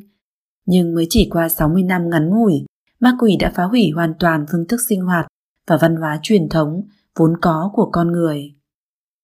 6. Trung Cộng đã phá hủy gia đình như thế nào? 6.1 Lấy danh nghĩa bình đẳng nam nữ để phá hoại kết cấu và sự ổn định của gia đình. Khẩu hiệu thời Mao trạch đông, phụ nữ có thể chống đỡ nửa bầu trời, ngày nay đã du nhập vào phương Tây, trở thành một câu khẩu hiệu được ưa chuộng của chủ nghĩa nữ quyền. Woman hold up half the sky, phụ nữ nắm giữ nửa bầu trời. Việc Đảng Cộng sản Trung Quốc cổ suý nam nữ đều như nhau và việc truy cầu nam nữ bình đẳng của chủ nghĩa nữ quyền ở phương Tây thực chất đều giống nhau, thủ đoạn sử dụng cũng giống nhau. Ở phương Tây, vũ khí công kích của đúng đắn chính trị là kỳ thị giới tính, còn ở Trung Quốc, chiếc mũ có tính sát thương mạnh nhất là nam tử Hán, bắt nguồn từ chủ nghĩa Xu Vanh. Mặt khác, thủ đoạn của phương Đông và phương Tây cũng có đặc điểm riêng. Bình đẳng nam nữ, theo chủ nghĩa nữ quyền phương Tây, yêu cầu thông qua việc thực hiện bồi thường hạn mức, bồi thường kinh tế hay hạ thấp các tiêu chuẩn để đạt được kết quả bình đẳng. Còn khẩu hiệu phụ nữ đỡ nửa bầu trời mà Đảng Cộng sản Trung Quốc cổ suý là yêu cầu phụ nữ phải làm được những gì nam giới làm được, không thể hạ thấp tiêu chuẩn.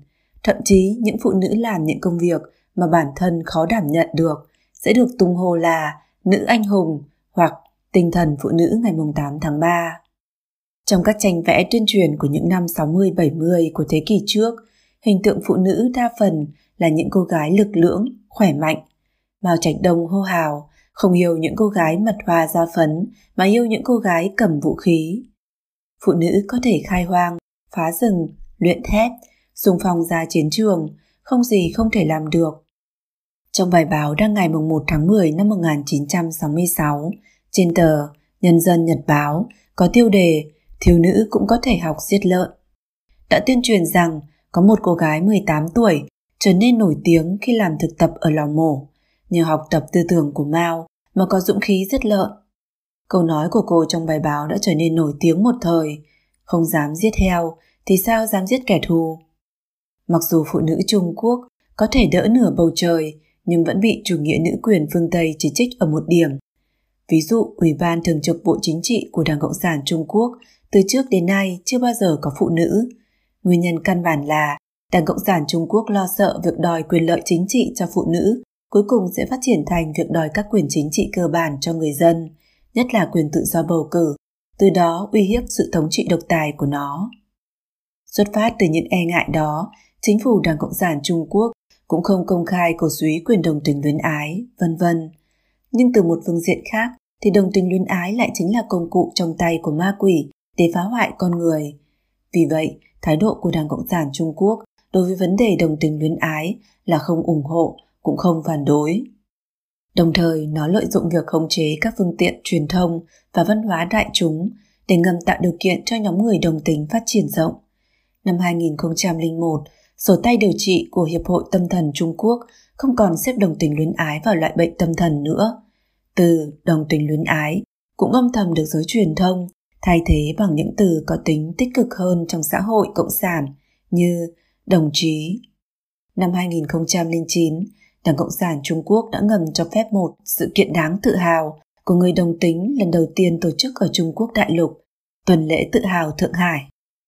Mặc dù sử dụng các thủ đoạn khác nhau ở phương Đông và phương Tây, nhưng ma quỷ đều có một mục đích là phá hủy vai trò của người vợ đảm, mẹ hiền của phụ nữ trong gia đình truyền thống, cưỡng chế phụ nữ đánh mất đi đặc tính dịu dàng, mềm mỏng của mình, khiến cho gia đình mất đi sự hòa hợp, cương nhu tương trợ lẫn nhau, mất đi chức năng giáo dục con cái trong gia đình truyền thống.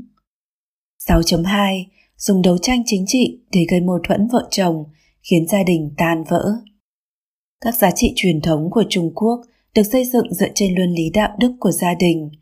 Ma quỷ biết rất rõ điều đó, nên phương thức hiệu quả nhất để phá hủy giá trị truyền thống là bắt đầu từ phá hủy luân lý đạo đức của con người.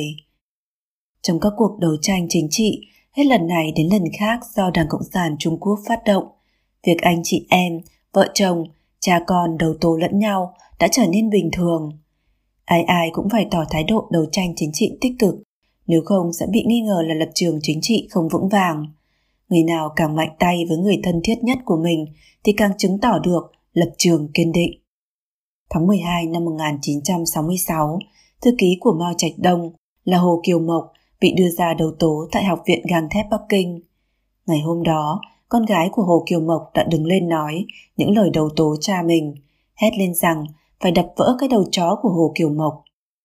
Mặc dù con gái của Hồ không hề đập vỡ đầu chó của cha mình, nhưng đã có một học sinh trung học thực sự đập vỡ đầu của cha mình. Lúc bấy giờ, ở vùng Đông Tứ có một gia đình bị chụp mũ là gia đình tư sản. Hồng vệ Bình đã đánh hai vợ chồng nhà họ đến gần chết, lại còn cưỡng ép con trai họ cũng phải đánh. Đứa con trai học trung học này đã dùng chày đánh vỡ đầu của cha mình rồi phát điên. Một trường hợp khác, một người bị đảng quy kết là kẻ thù giai cấp để không liên lụy đến người trong gia đình, người đó đã chủ động cắt đứt quan hệ với mọi người trong gia đình. Ngay cả người cam chịu mang tội, tự xa rời nhân dân vì không chịu nổi bức hại mà tự sát, thì cũng phải tìm cách cắt đứt mối liên hệ với những người trong gia đình để tránh cho họ bị liên lụy. Ví như, trong đại cách mạng văn hóa, nhà lý luận văn nghệ Diệp Dĩ Quần trước khi tự sát đã để lại chúc thư cho gia đình như sau. Sau này, tôi có một yêu cầu duy nhất đối với mọi người là phải kiên quyết nghe theo đảng, kiên quyết đứng trên lập trường của đảng, phải dần dần nhận ra tội ác của tôi, phải thống hận tôi, phải vạch rõ ranh giới đối với tôi. Cuộc đàn áp chính trị lớn nhất do Đảng Cộng sản Trung Quốc phát động nhằm vào những người tín ngưỡng Pháp Luân Công suốt gần 20 năm nay.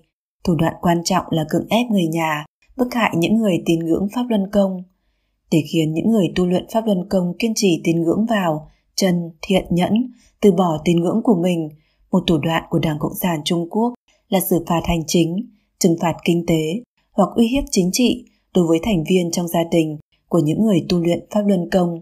Uy hiếp, lừa gạt họ khóc lóc khuyên nhủ, cầu xin, thậm chí đánh đập chính người thân của mình, biến cuộc bức hại của Đảng Cộng sản Trung Quốc thành mâu thuẫn trong gia đình. Tất cả chỉ vì anh không thỏa hiệp mới khiến người nhà bị liên lụy, thậm chí trực tiếp yêu cầu họ khuyên nhủ người thân. Nếu cô không từ bỏ tín ngưỡng thì tôi chỉ còn cách ly hôn hoặc cắt đứt quan hệ cha con, mẹ con để tránh bị Đảng Cộng sản Trung Quốc trừng phạt, vân vân. Cuộc bức hại này đã trực tiếp hoặc gián tiếp khiến cho hàng vạn gia đình tan vỡ. 6.3 Lấy danh nghĩa khống chế dân số để cưỡng chế phá thai Không lâu sau khi chủ nghĩa nữ quyền ở phương Tây thành công trong việc hợp pháp hóa việc phá thai, phụ nữ Trung Quốc trong chế độ cộng sản bắt đầu phải chịu đựng nghĩa vụ phá thai bắt buộc do chính sách kế hoạch hóa gia đình. Một mặt nó cưỡng ép người ta trực tiếp giết người, mặt khác nó làm nảy sinh ra rất nhiều vấn đề xã hội. Đảng Cộng sản Trung Quốc tuân theo thuyết duy vật của Marx. Nó cho rằng việc sinh con cũng giống như việc luyện thép, trồng trọt đều là sản sinh ra vật chất, vậy thì kinh tế kế hoạch tất nhiên cũng có thể mở rộng thành sinh đẻ kế hoạch.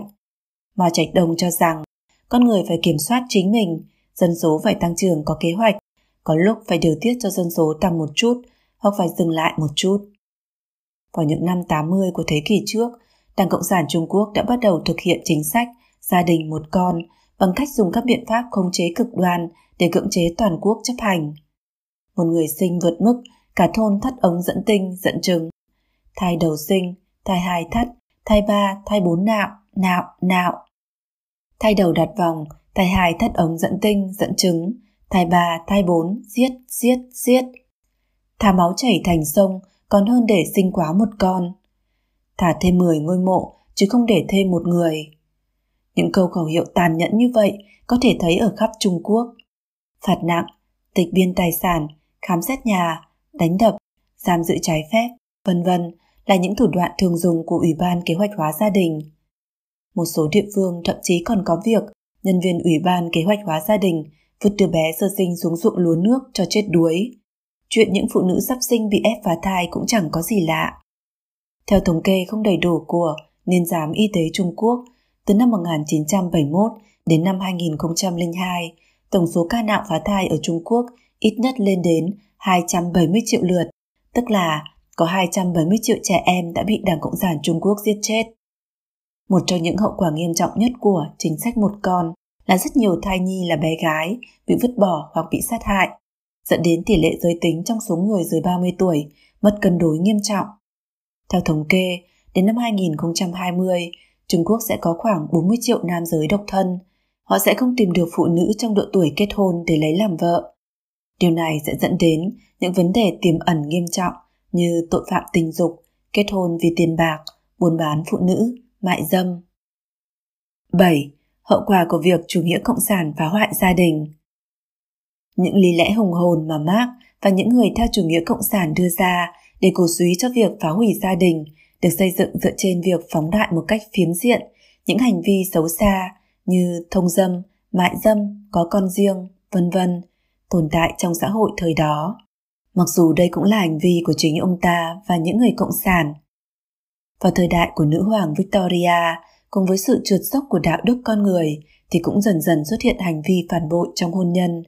Thực tế đã đi ngược lại những lời dân dạy của thần, trà đạp tính thiêng liêng của hôn nhân. Những người theo chủ nghĩa cộng sản vì thế mà đã khiến người phụ nữ quay lưng lại với những thệ ước thần thánh trong hôn nhân của mình, truy cầu cái gọi là hạnh phúc cá nhân. Điều này lại càng khiến họ dấn sâu hơn vào sai lầm, chẳng khác nào uống rượu độc để giải khát. Phương thuốc mà tà linh chủ nghĩa cộng sản đưa ra chẳng qua cũng chỉ lôi đạo đức của con người xuống địa ngục, khiến cho những hành vi vốn bị mọi người lên án, không dám nhìn mặt ai, lại trở thành bình thường, đạt được mọi người bình đẳng, khiến cho tất cả mọi người đều nhất loạt rơi vào vực thẳm của sự hủy diệt. Tà linh cộng sản dụ dỗ con người tin rằng tội ác không phải là do sự suy đồi của con người mà là do xã hội, khiến con người tìm kiếm lối thoát bằng cách quay lưng lại với truyền thống, ngày càng rời xa thần.